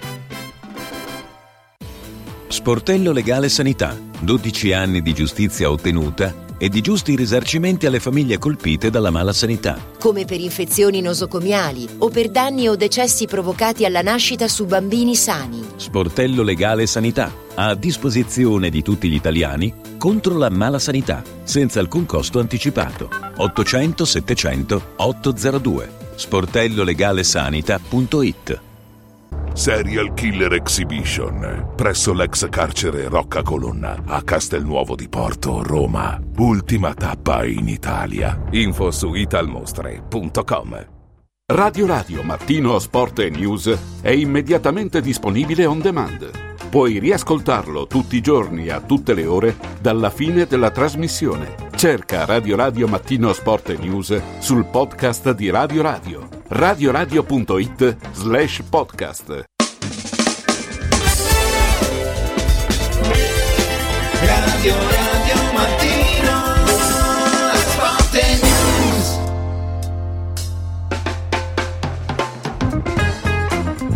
Alle 9 e 8 minuti salutiamo Furio Focolari. Buongiorno Furio. Buongiorno, buongiorno ragazzi, buongiorno a tutti. Ciao Furio. Buongiorno a Stefano Agresti. Ciao Stefano. Ciao. Ciao, buongiorno, buongiorno a tutti. Buongiorno a Tony Damascelli. Buongiorno, buongiorno a tutti. E salutiamo Stefano Carina. Buongiorno Stefano. Eccoci, buongiorno, buongiorno a tutti. Ciao Stefano. E abbiamo derby, caro Francesco. Quando? La prossima Eh. settimana, eh, Ge- Gelco, beato chi c'ha un occhio. For- Forse alle 18, eh, forse alle 18. Allora, Furio, andiamo subito a fare eh, un giro veloce sulla vittoria della Roma ieri contro la Cremonese, una vittoria che abbiamo visto tante volte in eh, questa stagione. La Roma che va sotto fatica e poi trova la strada della vittoria negli ultimi 15 minuti della partita. Sì, La sì, strada sì, è così. Eh sì, è così, la Roma, la Roma ci ha abituato a giocare partite, eh, partite brutte, partite anche se ha preso una traversa, ha preso un palo, però, eh, però la, la Cremonese ha giocato un'ottima partita, anzi c'è da fare i complimenti alla Cremonese, giocano a calcio, io l'avevo vista prima e l'avevo avvertiti ieri tutti quanti i tifosi della Roma che la Cremonese è una squadra che gioca, ha avuto la palla del 2-0 con coda e l'ha sbagliata e, e poi nel finale eh, la Roma ha fatto quello che fa spessissimo, cioè ribalta il risultato portando avanti la squadra, eh, riuscendo con Dybala a dare una palla a Lukaku che fino a quel momento era stato di gran lunga il peggiore in campo della Roma, eh, però quando gli dai quelle palle lui non le sbaglia eh, e quindi la Roma è passata e ci sarà questo derby, probabilmente con Lukaku difensore centrale, Mm. vedremo. Beh, che comunque fisicamente è uno di quelli che può reggere i, i duelli. Agresti? Che partita è stata ieri? Ma è stata una partita difficile, da un certo punto di vista ci si poteva anche immaginare. Certo se la Roma avesse segnato nel primo tempo come poteva fare, poi, poi la gara avrebbe preso un altro indirizzo probabilmente, però questo, questo turno di Coppa Italia, ma, ma la storia della Coppa Italia che è fatta un po' così, lo sappiamo che è così, eh, abbiamo visto squadre migliori perdere contro squadre di categoria inferiore, eh, abbiamo visto altre squadre rischiare molto, ricordiamo come, come si è qualificata la Fiorentina contro il Parma, che è un'altra squadra di Serie B anche più forte della Cremonese, e, e quindi ci sta, ci sta che una squadra soffra, alla fine a mio avviso in gare del genere l'importante è arrivare a- eh, alla fine con il risultato in tasca, ora la Roma avrà questo derby contro la Lazio e quello ovviamente peserà moltissimo, Eh, lo giocherà senza difensori centrali, a parte che ieri ne aveva uno e Mourinho l'ha tolto nell'intervallo, ma era morito, lo stava facendo bene Llorente, Eh, però, però è chiaro che, che quello è un problema molto grosso per la Roma, Eh, lì eh, qualcosa devono, devono cercare di fare in tempi brevi perché, perché al di là di tutto, anche di certe eh, giustificazioni che a volte Mourinho trova, eh, lì dietro la Roma ha un problema serio. Tony Damascelli, la tua disamina della vittoria della Roma di ieri. Ma mancando il gioco servono i calciatori di qualità, quindi quando è entrato Di Bala è cambiata la partita e come ha detto Furio, Lukaku fino a quel momento anonimo ha segnato il gol, la partita è cambiata, la, la Roma ha vinto con merito, il merito però firmato da, ribadisco, non dal gioco ma da quelli che cambiano il risultato. Poi c'è un dopo partita che fa ritornare le cose a un, a un tempo andato, ma questo è un altro discorso. Mm. Carina? C'è poco da aggiungere. Io sono molto d'accordo con l'analisi di Tony. Eh, senza Dybala era una Roma, con Dybala è stata un'altra Roma. Lui impiega 122 secondi a mettere Lukaku davanti alla porta, poi sbaglia, sbaglia la prima occasione e la seconda non la sbaglia. C'è stata una differenza di, di qualità nel- nella ripresa dovuta alle sostituzioni. Secondo me per una volta ci ha messo del suo anche Mourinho, si è messo a 4, eh, ha comunque tenuto una squadra abbastanza equilibrata nonostante giocasse con, con tre punte e altri due giocatori molto offensivi, ma poi alla fine la, la differenza di livello è emersa. È una Roma che continua a giocare sui nervi e per questo la, la settimana che, che inizia secondo me è una settimana fondamentale perché non tira una, brut- non tira una bella aria dentro di Coria e c'è un clima da, da separati in casa dove tutti stanno iniziando a, guardar- a guardare i propri interessi. Ha iniziato Murigno un paio di settimane fa, adesso si è accodato Pinto che ieri prima della partita, anziché spiegare come si possa passare dal contattare Bonucci a un ragazzino della primavera che probabilmente se ne parla benissimo, diventerà il nuovo Kroll, però comunque ha 12 minuti in Serie A e invece di, di spiegare questo ha detto che comunque lui a gennaio ha sempre portato giocatori importanti. Ecco. Ma se ne va a febbraio come qualcuno ipotizza secondo te? Ma eh, questa è una cosa che, che non è nuova, Eh, lui, diciamo che nel panorama, nel panorama dei, dei procuratori eh, gira questa voce, ecco, mettiamola così, che lui ha finito il mercato, concluso il mercato, il mercato di di Gennaio. gennaio, potrebbe, potrebbe salutare in anticipo.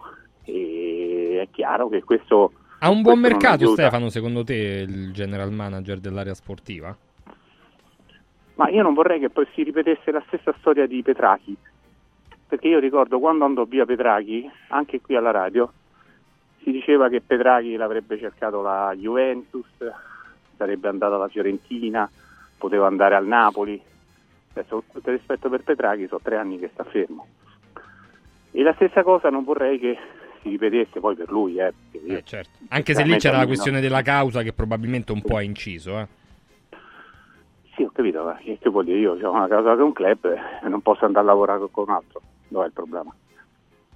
E io penso che, che, che Pinto eh, ultimamente, cioè le voci sul Tottenham, bah, io rimango alquanto, eh, rimarrei alquanto sorpreso se riuscisse a, a strappare un ingaggio in Premier. Io so che si è proposto in Arabia, si è proposto in Arabia ma che al momento non ha trovato, non ha trovato terreno fertile.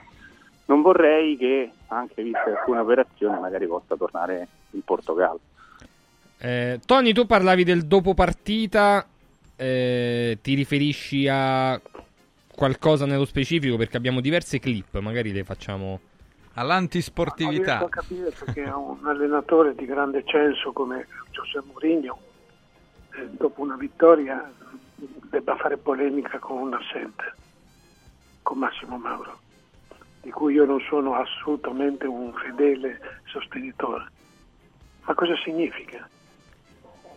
Parlare di soldi, parlare di culo sulla panchina, ma che significa? Che, che cosa aggiunge? Anzi, toglie. E ci risiamo sempre con lo stesso personaggio che affascina e si batte il petto. Ah, sentiamola quella. Tanto è- una domanda di, di Sandro Sabatini, quindi ce l'abbiamo avuto prima in diretta. lo- Sabatini fa il giornalista, E infatti aveva, aveva sentito la... la- lui fa Lumarel, che è un personaggio milanese. Umarell. Sentiamo Sabatini e la risposta di Murigno. con un po' di coraggio e anche un po' di follia. Volevo sapere che cosa volevi dire a Massimo Mauro quando hai chiesto se c'era Massimo Mauro qui in studio. per un ex calciatore non rispettare eh, gente che mangia dello stesso piatto dove lui ha mangiato, che siamo noi, è una brutta cosa. Perché ci sono commentatori e commentatori, c'è gente con un profilo diverso.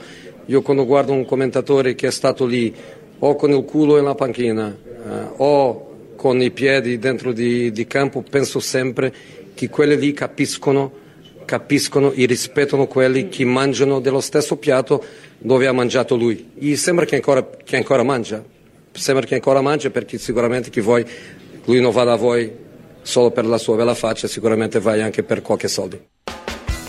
A, Mur- Mourinho è stata evidentemente riportata, perché l'abbiamo segnalata prima, la, la frase dopo Napoli- Roma-Napoli nella quale Massimo Mauro parla di un atteggiamento antisportivo che è una strategia delle squadre di Mourinho. Quindi Massimo Mauro dice l'antisportività è insita nel, nel gioco di Mourinho. Evidentemente Mourinho non se l'è presa. Che peccato che non ci sia stato. Eh sì, beh, ma sicuramente- Mauro sarebbe un bel si- Sicuramente sarebbe stato un bel siparietto. Ah, sì. Che peccato per i guardoni, per i guardoni perché sinceramente della tele- Mauro Murigno non me ne frega assolutamente nulla.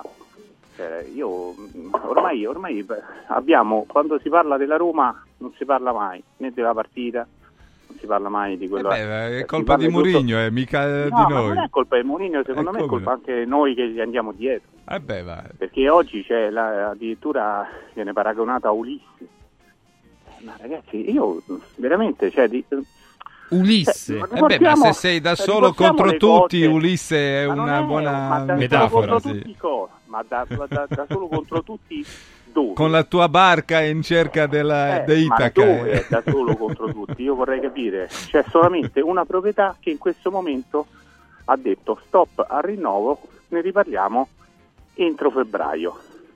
Eh, non mi sembra, solo contro tutti dove? Ah, 60.000 ogni, do- eh, ogni domenica, adesso anche il mercoledì Eh beh, con lui con i tifosi, Italia con la eh, eh beh, ha messo La i tifosi tra noi. eh. È con lui, eh, ho capito. Ma non mi sembra, cioè questo è uno scenario che vogliamo raccontare noi.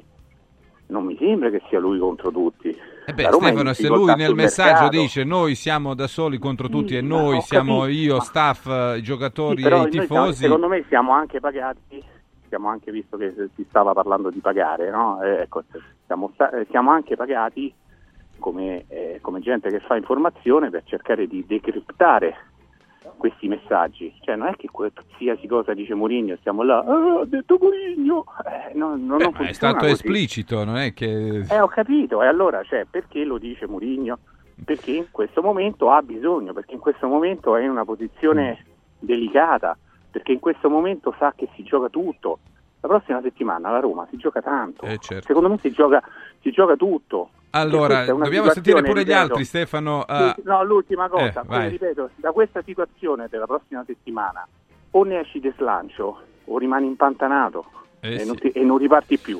Allora, sentivo in campo lungo prima Tony Damascelli e poi sentiamo Agresti e Focolari. A proposito dell'atteggiamento antisportivo alla risposta di Mourinho a Mauro.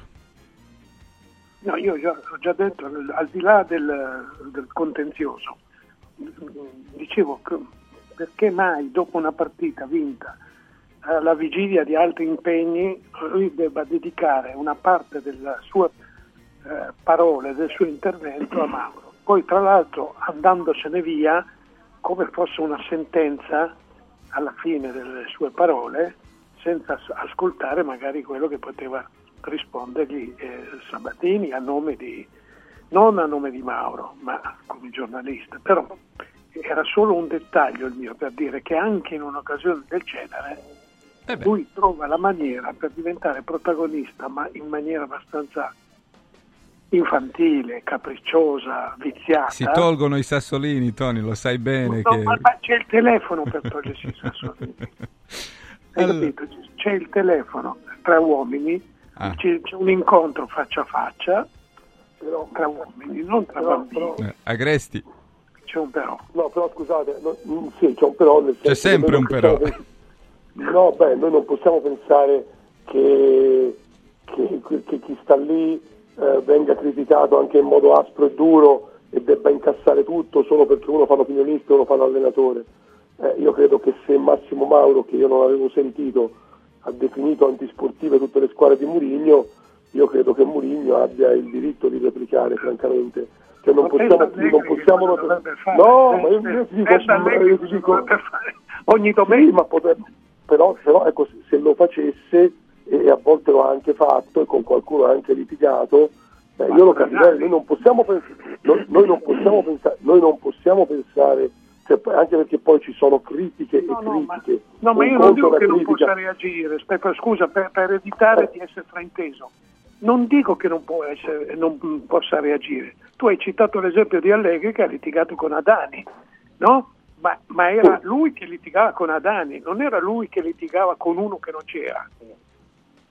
Sì, è vero che ieri, ieri lui, ieri lui però non ha, eh, aspetta però, ieri lui non è che ha detto, ha chiesto se ci fosse Massimo Mauro, dopodiché è stato zitto. Poi quando Sandro gli ha richiesto di Mauro, ha Stava spiegato stare perché ce l'aveva con lui. preferisco parlare, vabbè, io, Beh, ognuno sì, ha le però, no, io- tesi su questo personaggio. No, io come, no, per come, per come la vedo io, io, eh, noi, noi- noi giustamente anche eh, critichiamo gli allenatori per gli atteggiamenti, eccetera, dopodiché che, loro, che, che, eh, in alcune circostanze eh, qualcuno si senta in, in diritto di replicare, a me sembra che rientri nell'ordine delle cose, cioè non sta scritto da nessuna parte, a mio avviso, che un allenatore venga criticato anche in modo aspro, a volte anche in modo insomma, molto molto molto duro eh, e debba comunque accettarlo perché uno fa il commentatore e uno fa l'allenatore. Ma quando mai anche, può anche reagire, critica? Ma quando mai lui ha accettato una critica in presenza?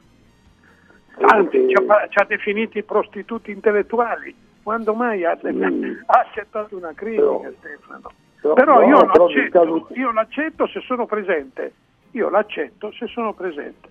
Tu mi dici che io sono antisportivo, signor Mauro. Tu mi dici che io sono quello che sta col culo con la panchina eh, in campo, che sta lì per i soldi e per la bella faccia. Ma che maniera è di, di criticare? Però Mauro, però Mauro non è che l'ha detto in presenza di Murillo. eh. Ma io non sto giustificando, ma ho fatto una premessa che non mi riguarda Mauro, proprio, anzi, proprio dalla parte opposta. Però ribadisco, poiché Mauro è Mauro, ma mentre Murigno è Murigno, Murigno è Murigno, Murigno ha bisogno di queste piccole cose da, da assemblea condominiale. Eppure ci cade sempre, puntualmente. Furio? O le, o le manette, o la prostituzione intellettuale, il disprezzo. Ma non è un pirla, eh, quindi... E non sono un pirla, esattamente. Sentiamo anche Furio su, su questo- su questa cosa qui Ma io la penso molto come, come Stefano Carina, eh, alla fine stiamo parlando di questa cosa da 20 minuti e secondo me questa cosa non merita 20 minuti. Visto che mi costringete dico la mia, cioè al di là di quello che è successo, io entro proprio nel merito. Eh, non è giusto pensare che uno che ha fatto il calciatore o che ha fatto l'allenatore non abbia diritto di critica. Eh, non è giusto. Uno la critica la può fare. Dopodiché Stefano Agresti dice eh, non, non c'era lui, non era in presenza, ma perché noi quando parliamo di, di Mourinho siamo in presenza, lui è in presenza, adesso stiamo dicendo di Mourinho, se io dicessi le peggiori cose o se tu o se Stefano Carina dicessero le peggiori cose su Mourinho, Però, però scusami, però scusami Furio, ma a lui imputiamo di rispondere a Mauro in assenza di Mauro. No, ma io, io non, non imputo, no, no, no, io, io non ho detto questo, infatti non lo penso. Eh, lui può dire quello che vuole.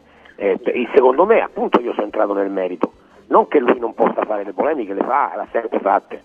Dico che è sbagliato il concetto di pensare che uno che ha fatto l'allenatore o il calciatore non abbia diritto di critica perché ha mangiato in quel piatto. Questa è una stronzata. Se non siete d'accordo su questo, No, no, hai, hai ragione, scusate, però lì? Furio forse non era una critica perché dargli Eh, dell'antisportivo esatto. non è- forse non è una critica, ma se va un po' oltre. Forse a, a Mourinho ha dato fastidio quello. Prova a Ma, interpretare. ma sicuramente va benissimo tutto, va benissimo tutto, però io, io non sono d'accordo con lui su questo. Poi che lui risponda a domanda, fra l'altro, no? Eh, Tony, eh, lui viene, viene chiamato in causa. Che, che che volevi dire su Mauro? Eh. Allora gliel'hanno tirata fuori e quindi, e quindi va bene così. Però ribadisco, io la penso come Carina. Sono le 9 e 26 minuti, stiamo parlando di, di- non della partita, non ne abbiamo parlato affatto, stiamo parlando di questo. abbiamo parlato, Ste- Furio, ne abbiamo parlato. Io ho fatto un inciso, abbiamo parlato della partita di, Lu- di, di Bala, non è vero che non abbiamo parlato. Allora, eh, ha detto Carina poco fa che la settimana prossima sarà eh, veramente eh, con lo scudo o sullo scudo per la Roma, eh, per usare la frase spartana. Bella, bella questa? Eh, ammazza. Allora, Agresti, eh, dall'altra parte la Lazio avrà diciamo un calendario un pochino più facile perché c'è l'Udinese. Tu sei sicuro, Gelco, di questa cosa qui? Sì, però Atalanta Sulla e carta, Milan sulla dici. carta sembrano più... E poi forse, ecco, come diciamo eh, arrivano le due squadre, al- cioè il derby sarà di mezzo durante la settimana, ma come la, la vedi come mh, il calendario per le due società? Ma il calendario, io credo che in città è giusto il calendario.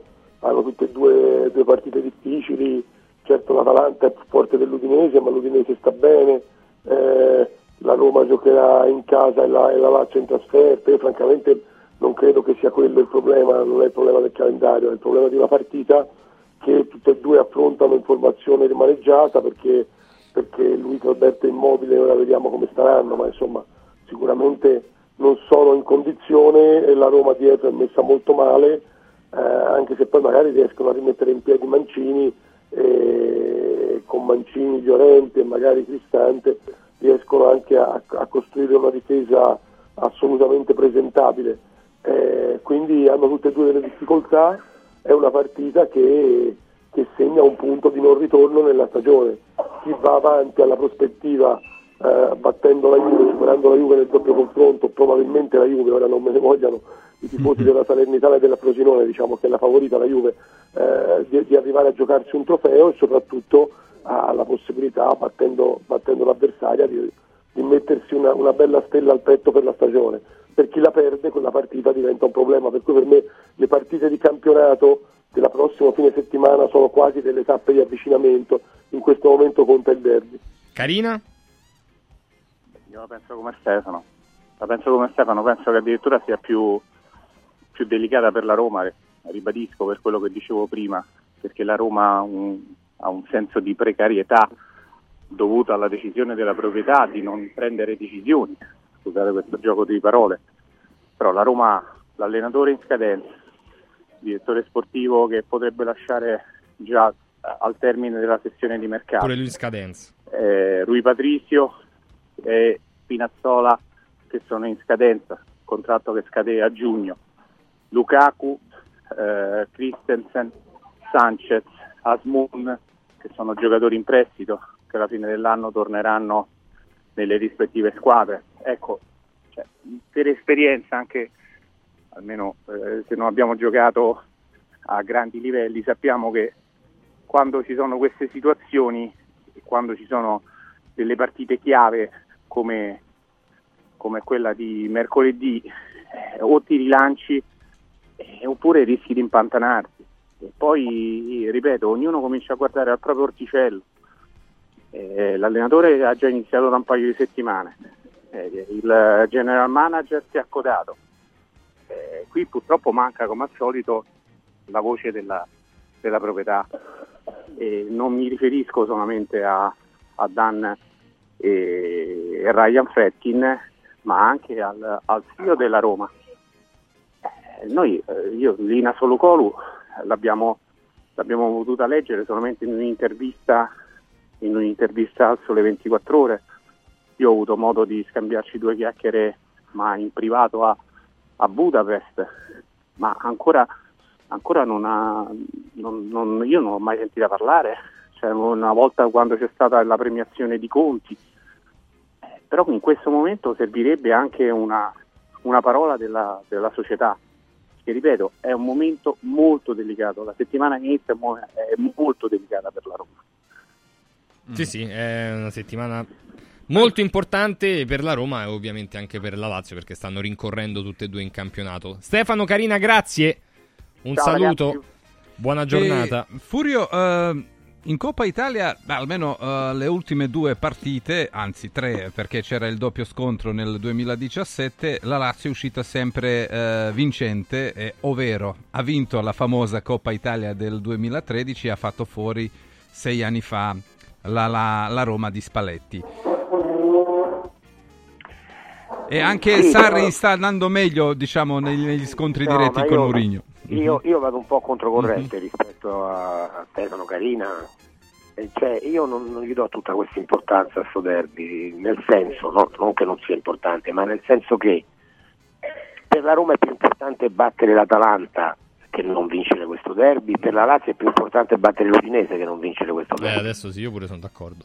Capito? Cioè, stiamo dando un'importanza perché è un derby, se fosse un quarto di finale, quarto di finale ragazzi, eh, attenzione, non è nemmeno una semifinale, quarto di finale, cioè se è un derby e quindi dici ah se perdi con la Lazio, se perdi con la Roma, però ripeto, vista dalla parte delle due squadre sarebbe molto meglio vincere le partite di campionato, magari perdendo poi il derby e non viceversa. Eh. da Mascelli?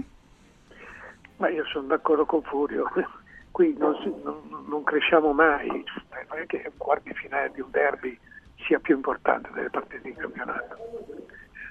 Eh, in Scozia hanno giocato adesso Celtic Rangers, ha vinto il Celtic 2 a 1, grande festa per i cattolici contro i protestanti, né?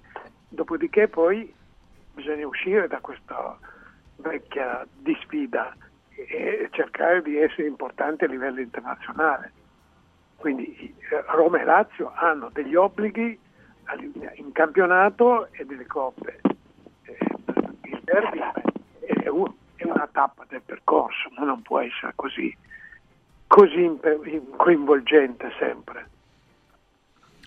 Benissimo, allora rimangono con noi Stefano Agresti, eh, Tony Damascelli e Furio Focolari e poi cambiamo pagina. Assolutamente. Il Dumpling Bar invece non cambia pagina, Piazza Meucci 1 per quanto riguarda, diciamo, il primo nato tra i ristoranti del Dumpling Bar, la cucina regionale cinese vera quella con milioni veramente di ricette che piano piano negli anni Gianni Catani ci farà assaggiare. Per questo, sempre buoni, subito pronti i ravioli del Dumpling Bar, che in realtà non è solo ravioli, ma è tante altre specialità. Sono stati aperti con un franchising 2.0 chiavi in mano senza costi di affiliazione e col Dumpling Bar che pensa al, al, reclutamento del personale, alla formazione, ai menu, eccetera, eccetera, a Macerata, a Bari, a Mentana, stanno aprendo e stanno avendo colloqui Gianni Catani e tutti gli altri del Dumpling Bar in diverse zone d'Italia. Se volete partecipare a questo progetto 344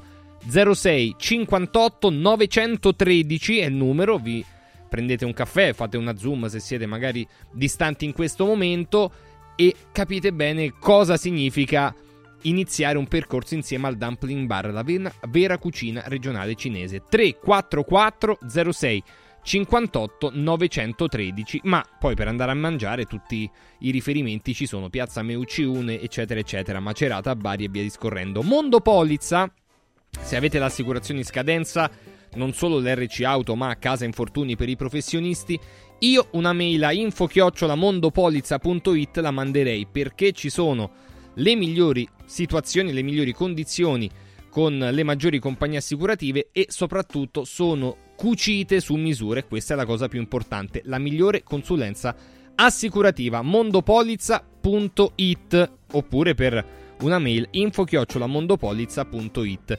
cambiando totalmente settore eh, rivolgendoci a chi fa parte del mondo dell'edilizia tutto quello che è mondo prefedil è innovazione da tanti anni con tutti i sistemi eh, di prefedil il, il sistema brick tempi di lavorazione ridotti eh, con tutti gli incastri precisi, il brick e brick board, tutti i sistemi con isolamento per costruire pareti senza sporcare in 8 ore e con la quindi riduzione dei tempi di consegna di tutti gli immobili eccetera eccetera eccetera. Quindi eh, via Prenestina 956 prefedil.it per tutto il mondo dell'edilizia c'è Prefedil, c'è Gianni Di Mattia che vi può indirizzare in maniera assolutamente eh, precisa e puntuale. Prefedil.it. Tra poco, ultima parte di Radio Radio Mattino Sport e News.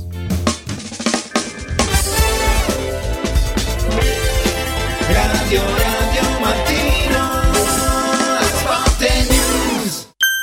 Bello? No, bellissimo! Buono? No, buonissimo! Saldi? No, saldissimo! Da Occhiali in Cantiere non ci accontentiamo dei semplici saldi, ma abbiamo il saldissimo! Montature da vista firmate a solo un euro. Cosa aspetti? Vediamoci da Occhiali in Cantiere, Capena, Colleferro, Frosinone. Occhialiincantiere.it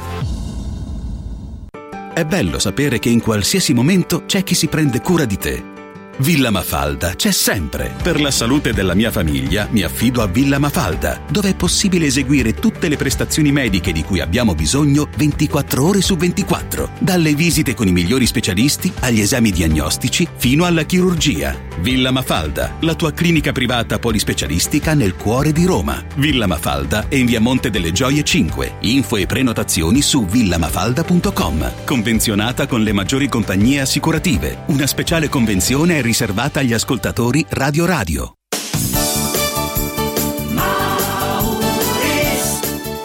Mauris, il numero uno del risparmio per la casa e la famiglia. Avevi ragione, da Mauris ho risparmiato e ho trovato proprio tutto quello che cercavo. Grazie ai suoi 100 punti vendita in Italia, Mauris ci fa risparmiare nell'acquisto di detersivi, profumeria, casalinghi, giocattoli. Ferramenta, articoli per l'automobile e tutto per i nostri piccoli amici a quattro zampe. Mauris.it Mauris, i grandi magazzini italiani del risparmio. Mauris Devo stampare i miei nuovi bigliettini da visita. Pressup.it Devo stampare il catalogo per la mia azienda. Pressup.it Cerco uno stampatore di qualità che consegni in 24 ore. Pressup.it Se hai la partita IVA, vai su Pressup.it, fai il preventivo in tempo reale, carica il tuo file di stampa e ordina con un clic. Cosa aspetti? Prova la qualità di Pressup, il tuo stampatore online. Antò fa freddo. Antò fa freddo. Non ce la faccio più. Accendi la caldaia Vylant. Ecco fatto, amore. L'ho accesa. Mmm, Anto, fa caldo. Pochi giorni fa con la Calor Plus ho installato una caldaia a condensazione della Vylant con sole 12 rate da 95 euro e mi hanno anche regalato 7 anni di garanzia. Eh, con questa caldaia mi sto togliendo tante soddisfazioni. Fallo anche tu con la Calor Plus. Chiama subito lo 06 86 21 3671. Anto. La tua gioielleria di fiducia a Roma è Universo Oro. Per i tuoi acquisti preziosi, affidati ai professionisti di Universo Oro. Gioielli esclusivi, diamanti e pietre preziose, orologi di lusso e oro da investimento. Viale Eritrea 88, numero verde 800 13 40 30. Universo Oro, Banco Metalli e Gioielleria. Emozioni che durano per sempre. Universo-oro.it Riscopri l'importanza e la bellezza di un sorriso sano e splendente. I dentisti di Solo Sorrisi sono a disposizione per la salute e la bellezza della tua bocca. Tecniche avanzate, nessun dolore, tempi rapidi. Solo Sorrisi, gli specialisti del sorriso. Con 5 studi a Roma, a Fiano Romano e ad Avezzano. E ritrovi il sorriso. 858 69 89. Solosorrisi.it Radio Radio TV, la prima radio italiana in TV, è nazionale sul canale 253 del digitale terrestre su tutto il territorio italiano. Radio Radio TV, liberi di scegliere.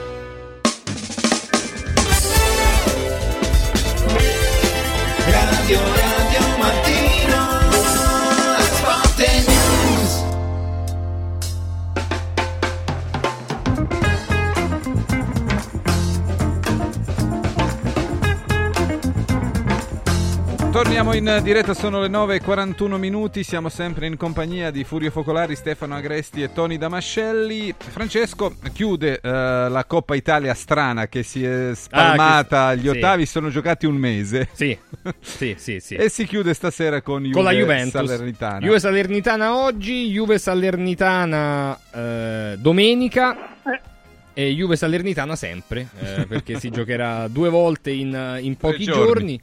E quindi la Juventus deve. Tanto oggi ci saranno delle rotazioni. Ha detto Allegri non troppe, però giocherà Perin, eh, giocherà Chiesa.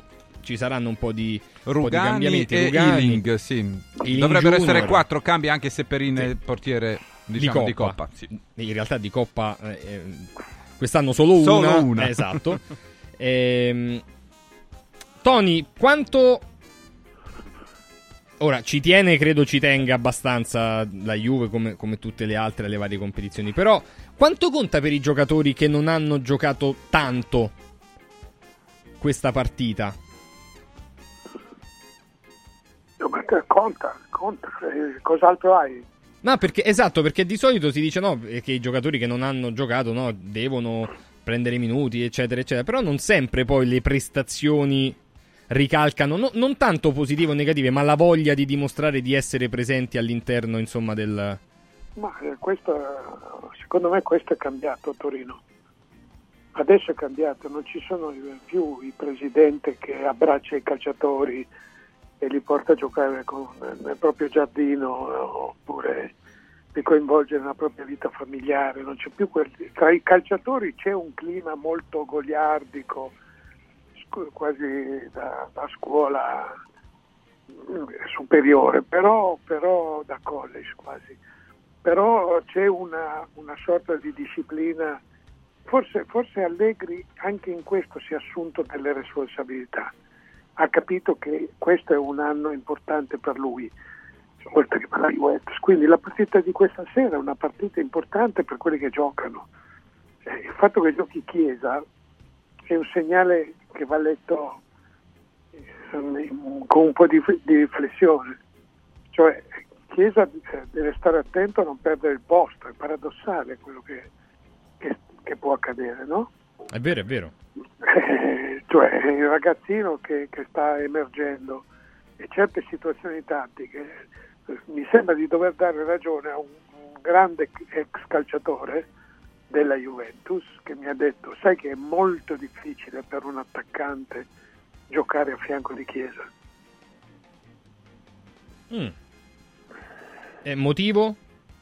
Per i tempi di gio- delle sue giocate? Perché magari...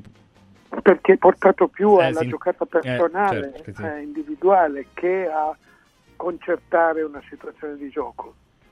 Ecco, solo questo, ma attenzione, stiamo parlando di uno bravo, eh. Stiamo parlando di uno mediocre, stiamo parlando di un cavallo che a volte è da Gran Premio, ma a volte invece è da palio e, e va avanti anche scosso. Eh, E quindi stiamo parlando di un giocatore importante che, che stasera giocherà una partita importante per lui. E magari può gio- rigiocarla anche a Salerno, eh. tutto sta alle sue condizioni fisiche, alla sua testa. Stefano, eh, ci saranno pure eh, gli altri. Ealing, per esempio, eh, avrà un'occasione eh, di farsi eh, valere, anche se in un momento sembrava che lui eh, potesse prendere il posto di Kostic, ma poi Kostic è riuscito a riconfermarsi come il titolare. E poi in difesa verrà risparmiato Bremer. E giocherà Rugani che ogni volta quando è stato chiamato in causa ha risposto quasi sempre in maniera abbastanza convincente. Ma eh, sì, sai, la, la Juve gioca contro una Salernitana che anche, anche la Salernitana è molto molto rimaneggiata. È rimaneggiata perché ha tre calciatori in Coppa d'Africa, ha, ha tre giocatori infortunati e un paio molto importanti, a cominciare da Candreva li lascia a casa perché hanno dei lievi acciacchi, influenze, eccetera. Perché poi Ma hanno la, Juve, perché- hanno la Juve nel weekend, eh, Stefano. ma, ma per la Salernitana conta moltissimo il campionato e quindi non può correre il rischio di perdere giocatori per la partita. Se si gioca qualcosa eh, contro la Juve se lo gioca in campionato, poi chiaramente giocherà anche la partita di stasera, non è che non la gioca, però non rischia niente Inzaghi, comprensibilmente perché, perché in campionato, perché probabilmente stasera per cercare, eh, per- per- se giocasse con tutti i titolari avrebbe più possibilità di fare un'impresa, ma probabilmente perderebbe lo stesso. Invece in campionato con lo stadio pieno domenica eh, proverà a prendere anche solo un punto che per la classifica della Salernitana sarebbe oro, anche per l'ambiente, per l'atmosfera, la Salernitana viene da un pareggio eh, importante, da una vittoria a Verona ancora più importante, quindi deve dare continuità a quei, a quei risultati per inseguire la salvezza. E, e quindi io francamente mi aspetto che la Juve questa partita eh, la vinca, che si qualifichi e che vada ai quarti contro il Frosinone. Eh, sì, anche, anche Allegri risparmierà qualcuno, eh, terrà fuori quasi sicuramente Bremer, farà giocare Ealing. Eh, Chiesa ha bisogno secondo me di ritrovare un po' la gamba e quindi lo farà partire titolare per questo credo. Però, però sarà comunque una Juve assolutamente forte perché in mezzo al campo non ha grandi alternative, ma mi pare di capire che giocherà di nuovo Rabiot oltre a Locatelli che è squalificato in campionato, per cui insomma la Juve presenterà una squadra assolutamente molto molto competitiva. Eh sì, eh, poi ci sarà Furio Milik e forse anche lui è tra i giocatori che dovrebbe, diciamo, tenerci di più e a fare bella figura stasera. Tenendo presente che ha fatto solo due gol fino adesso e Ma poi e anche, le prestazioni non è che siano sì, state... anche quei due gol, anzi quello contro il Torino era praticamente sì, lo avremmo fatto pure noi. Porta vuota, certo. Ma certo, un'occasione anche per Milik, sono giocatori che si devono mettere in luce. Io credo che la Juventus, eh, Gelco, sia l'unica squadra tra tutte quelle che abbiamo visto in questi giorni eh, che, che- che ci tiene particolarmente alla Coppa Italia. Le Mhm. altre per adesso almeno non ci tengono più di tanto e chi è che proprio non ci tiene sono le squadre più deboli come la Salernitana che è chiaramente ultima in classifica sta pensare alla Coppa Italia per quale motivo? A parte che è, una- è- è- è come scalare l'Everest per queste squadre arrivare a vincere la Coppa Italia, eh, scalare l'Everest senza ossigeno. E quindi non- è chiaro, la Juventus invece è una squadra che quest'anno, eh, dopo la squalifica, eh, dopo il fatto che non fa le coppe, ha questa possibilità di vincere un trofeo che peraltro ad Allegri 2 manca, eh, perché ricordiamoci che Allegri 2 è per adesso è zero titoli, no? Sì, è Eh, quindi la Juventus, la Juventus ci tiene chiaramente con delle, con delle, eh, piccole, piccole sostituzioni perché ragazzi cioè, leva Bremer ma gioca Rugani eh, leva, eh, leverà Vlahovic gioca Milik e certo per Milik come tu mi chiedevi di Milik è un'occasione Eh, Milik secondo me sta giocando molto male questa stagione, perché quando viene chiamato in causa non risponde quasi mai. Vediamo se partendo titolare riesce a, riuscirà a fare qualcosa di buono. E l'ultima parte della trasmissione dedichiamo al calciomercato. Ehm, Stefano Agresti, eh, il Napoli, eh, dicevamo prima, sembra più attivo perché Mazzocchi è già arrivato e ci sono due trattative importanti, una riguarda Samargic, l'altra Dragushin. Su Samargic mi sembra che siamo abbastanza vicini alla fine, anche se dopo l'esperienza con l'Inter dobbiamo stare molto attenti. Ma con Dragushin, che forse servirebbe molto di più rispetto a Samargic e a Mazzarri, mh, siamo ancora in alto mare?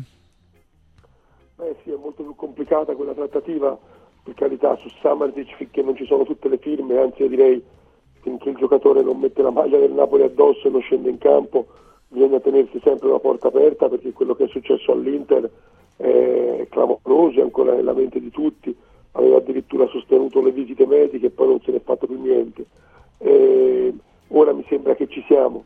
Eh, Dragusin è un'operazione più complicata, è un'operazione onerosa, eh, il Napoli sta provando a prendere questo, questo giocatore che ha anche delle proposte per giugno dall'estero e quindi, eh, quindi non sarà facile, non- sarà sicuramente meno facile arrivare a Dragusin, eh, mentre Samardic mi sembra un'operazione veramente in via di definizione. Di sicuro il Napoli ha, ha deciso di prendere la strada dei rinforzi sul mercato sia perché la squadra non sta facendo bene, anzi sta facendo male, sia perché eh, questa è una strategia che De Laurentiis ha usato in più circostanze, quella di cercare di anticipare a gennaio gli acquisti che poi dovrebbe fare a giugno. Eh, a giugno perderà Zelinski che, che andrà quasi sicuramente all'Inter e, e Samardzic in quest'ottica è il sostituto ideale. E prendendoli a gennaio si porta avanti, eh, li inserisce in gruppo sei mesi prima, eh, colma delle lacune che già ci sono anche per via della Coppa d'Africa, per cui è una strategia che, ripeto, lui ha già usato, avendo disponibilità economica, eh, prova a riproporla anche in questo mercato di gennaio e mi aspetto che il Napoli, come stiamo raccontando, eh, sia protagonista assoluto del mercato di gennaio. Tony Damascelli, eh, sembra che il Genova chieda 30 milioni per eh, Dragushin. Sono troppi? Giusti? Eh, è tutto troppo, è tutto troppo. Questo ragazzo è stato preso dalla Juventus a 250 mila euro. E poi ha fatto un percorso stranissimo. A Genova ha giocato nelle due squadre. Mm, È un buon è interessante, un giocatore interessante, non sai parlare di 30 milioni, Samazic 25. Eh, quindi il Napoli dovrebbe spendere quasi 60 milioni per questi 55 milioni per prendere due giocatori di cui uno Samazic non, vedo bene in quale posizione dovrebbe giocare cioè sappiamo tutti che può giocare a, a ridosso delle punte ma chi è che non gioca più? bisogna scegliere chi non gioca più così come Zelensky che all'Inter al, al posto di chi? Beh, Mkhitaryan ha degli anni e quindi... Ah, ma tu lo toglieresti Mkhitaryan adesso? Beh, avrà 36 anni la stagione prossima, quindi Sì, ma no, devi no, pensarci. no, Adesso no, però storia- fra... eh, questa, storia, questa storia dei 30 anni, dei 30, 21, che scatta non appena uno finisce la stagione, uno diventa improvvisamente più vecchio, no? Eh, ma sai Eh, come sono, diciamo, le carriere dei calciatori? Da un anno all'altro cambia tutto, Tony. Cer- Dopo 30 anni, dopo 30 Esatto. sì, anche- non anche sai mai lì- cosa può, può Anche uscire. per Zelinski, nel senso che i calciatori oggi, guarda, è più, è più facile che un giocatore maturo conservi la propria maturità che un giovane si confermi. Ci sono esempi mille di grandi, di grandi promesse che tali poi non si sono realizzate. eh. Ecco, giocatori pagati 70-80 milioni. Eh Beh, abbiamo olandesi, visto che parliamo dell'Inter Nainggolan, cioè che è arrivato all'Inter eh, e non ha reso. No, ma io parlavo dei giovani. Ma Jadon, pensa- Jadon Sancho, per esempio. tu pensa a De- Jong e, e E Van de Beek, soprattutto. Mattia- Beh, ma anche Klassen, ragazzi, Klassen... i eh, due olandesi che sono venuti alla Juventus e al Barcellona. Mm. D'Elite e De Jong. Guarda un po' il loro percorso, sembra il percorso di fenomeni di questi anni. Eh, Eh, stanno andando maluccio quelli dell'Ajax, eh, anche tutti- no, anche Onana. United. Beh, Van de Beek adesso è andato all'Eintracht per cercare Sì, di trovare un po' comunque, più di tornando al discorso de- di Samardzic, a me Sì. piace da parte Samardzic, mi, mi piace, è, è un solitario, è un ragazzo di grandi qualità, come cioè, i giocatori serbi li conosciamo, sono, sono giocatori che hanno carattere e hanno anche qualità, eh, però poi eh, bisogna inserirli in, una- in un contesto, quello della- del Napoli può essere, può essere interessante, però io ho de- dei dubbi anche sul valore del, di mercato di questi giocatori, ecco, le quotazioni, non le valori, Mhm. le quotazioni di mercato. Stefano che si occupa di questo Eh. da sempre, io sono solo un osservatore, può spiegare meglio. Furio, a proposito dei giocatori serbi, un altro diciamo desta tanta curiosità, anzi qualcuno è sorpreso perché è partito malissimo, anzi eh, pensavano di, di mandarlo via subito a gennaio, invece Jovic eh, nelle ultime tre o quattro settimane si è rivalorizzato abbastanza, tant'è vero che il Milan non pensa più di prendere un attaccante subito a gennaio, si parla di eh, Ghirassi ma eh, per il giugno, per il prossimo mercato, non per, per adesso. Anche quindi- se ti conviene prenderlo adesso perché c'ha la clausola che a giugno Certo. non vale. eh. Però non credo che il Milan eh, forse abbia i soldi per... eh, Per la clausola, eh, 17 Eh. milioni e mezzo. Quindi... Però comunque... eh, Furio Jovic, eh, eh, come dovrebbe secondo te Pioli adesso trattarlo? Ma io ho sentito l'intervista di Pioli che ha avuto parole di grandissimo elogio su Jovic, ma d'altronde eh, ragazzi, un centravanti da che cosa lo misuri? Qual è l'unità di misura del centravanti? È il gol. Eh, guarda Lukaku ieri sera, peggiore in campo in assoluto, gol. Quindi non è più il peggiore in campo perché un centravanti ha fatto quello che gli si chiede il gol.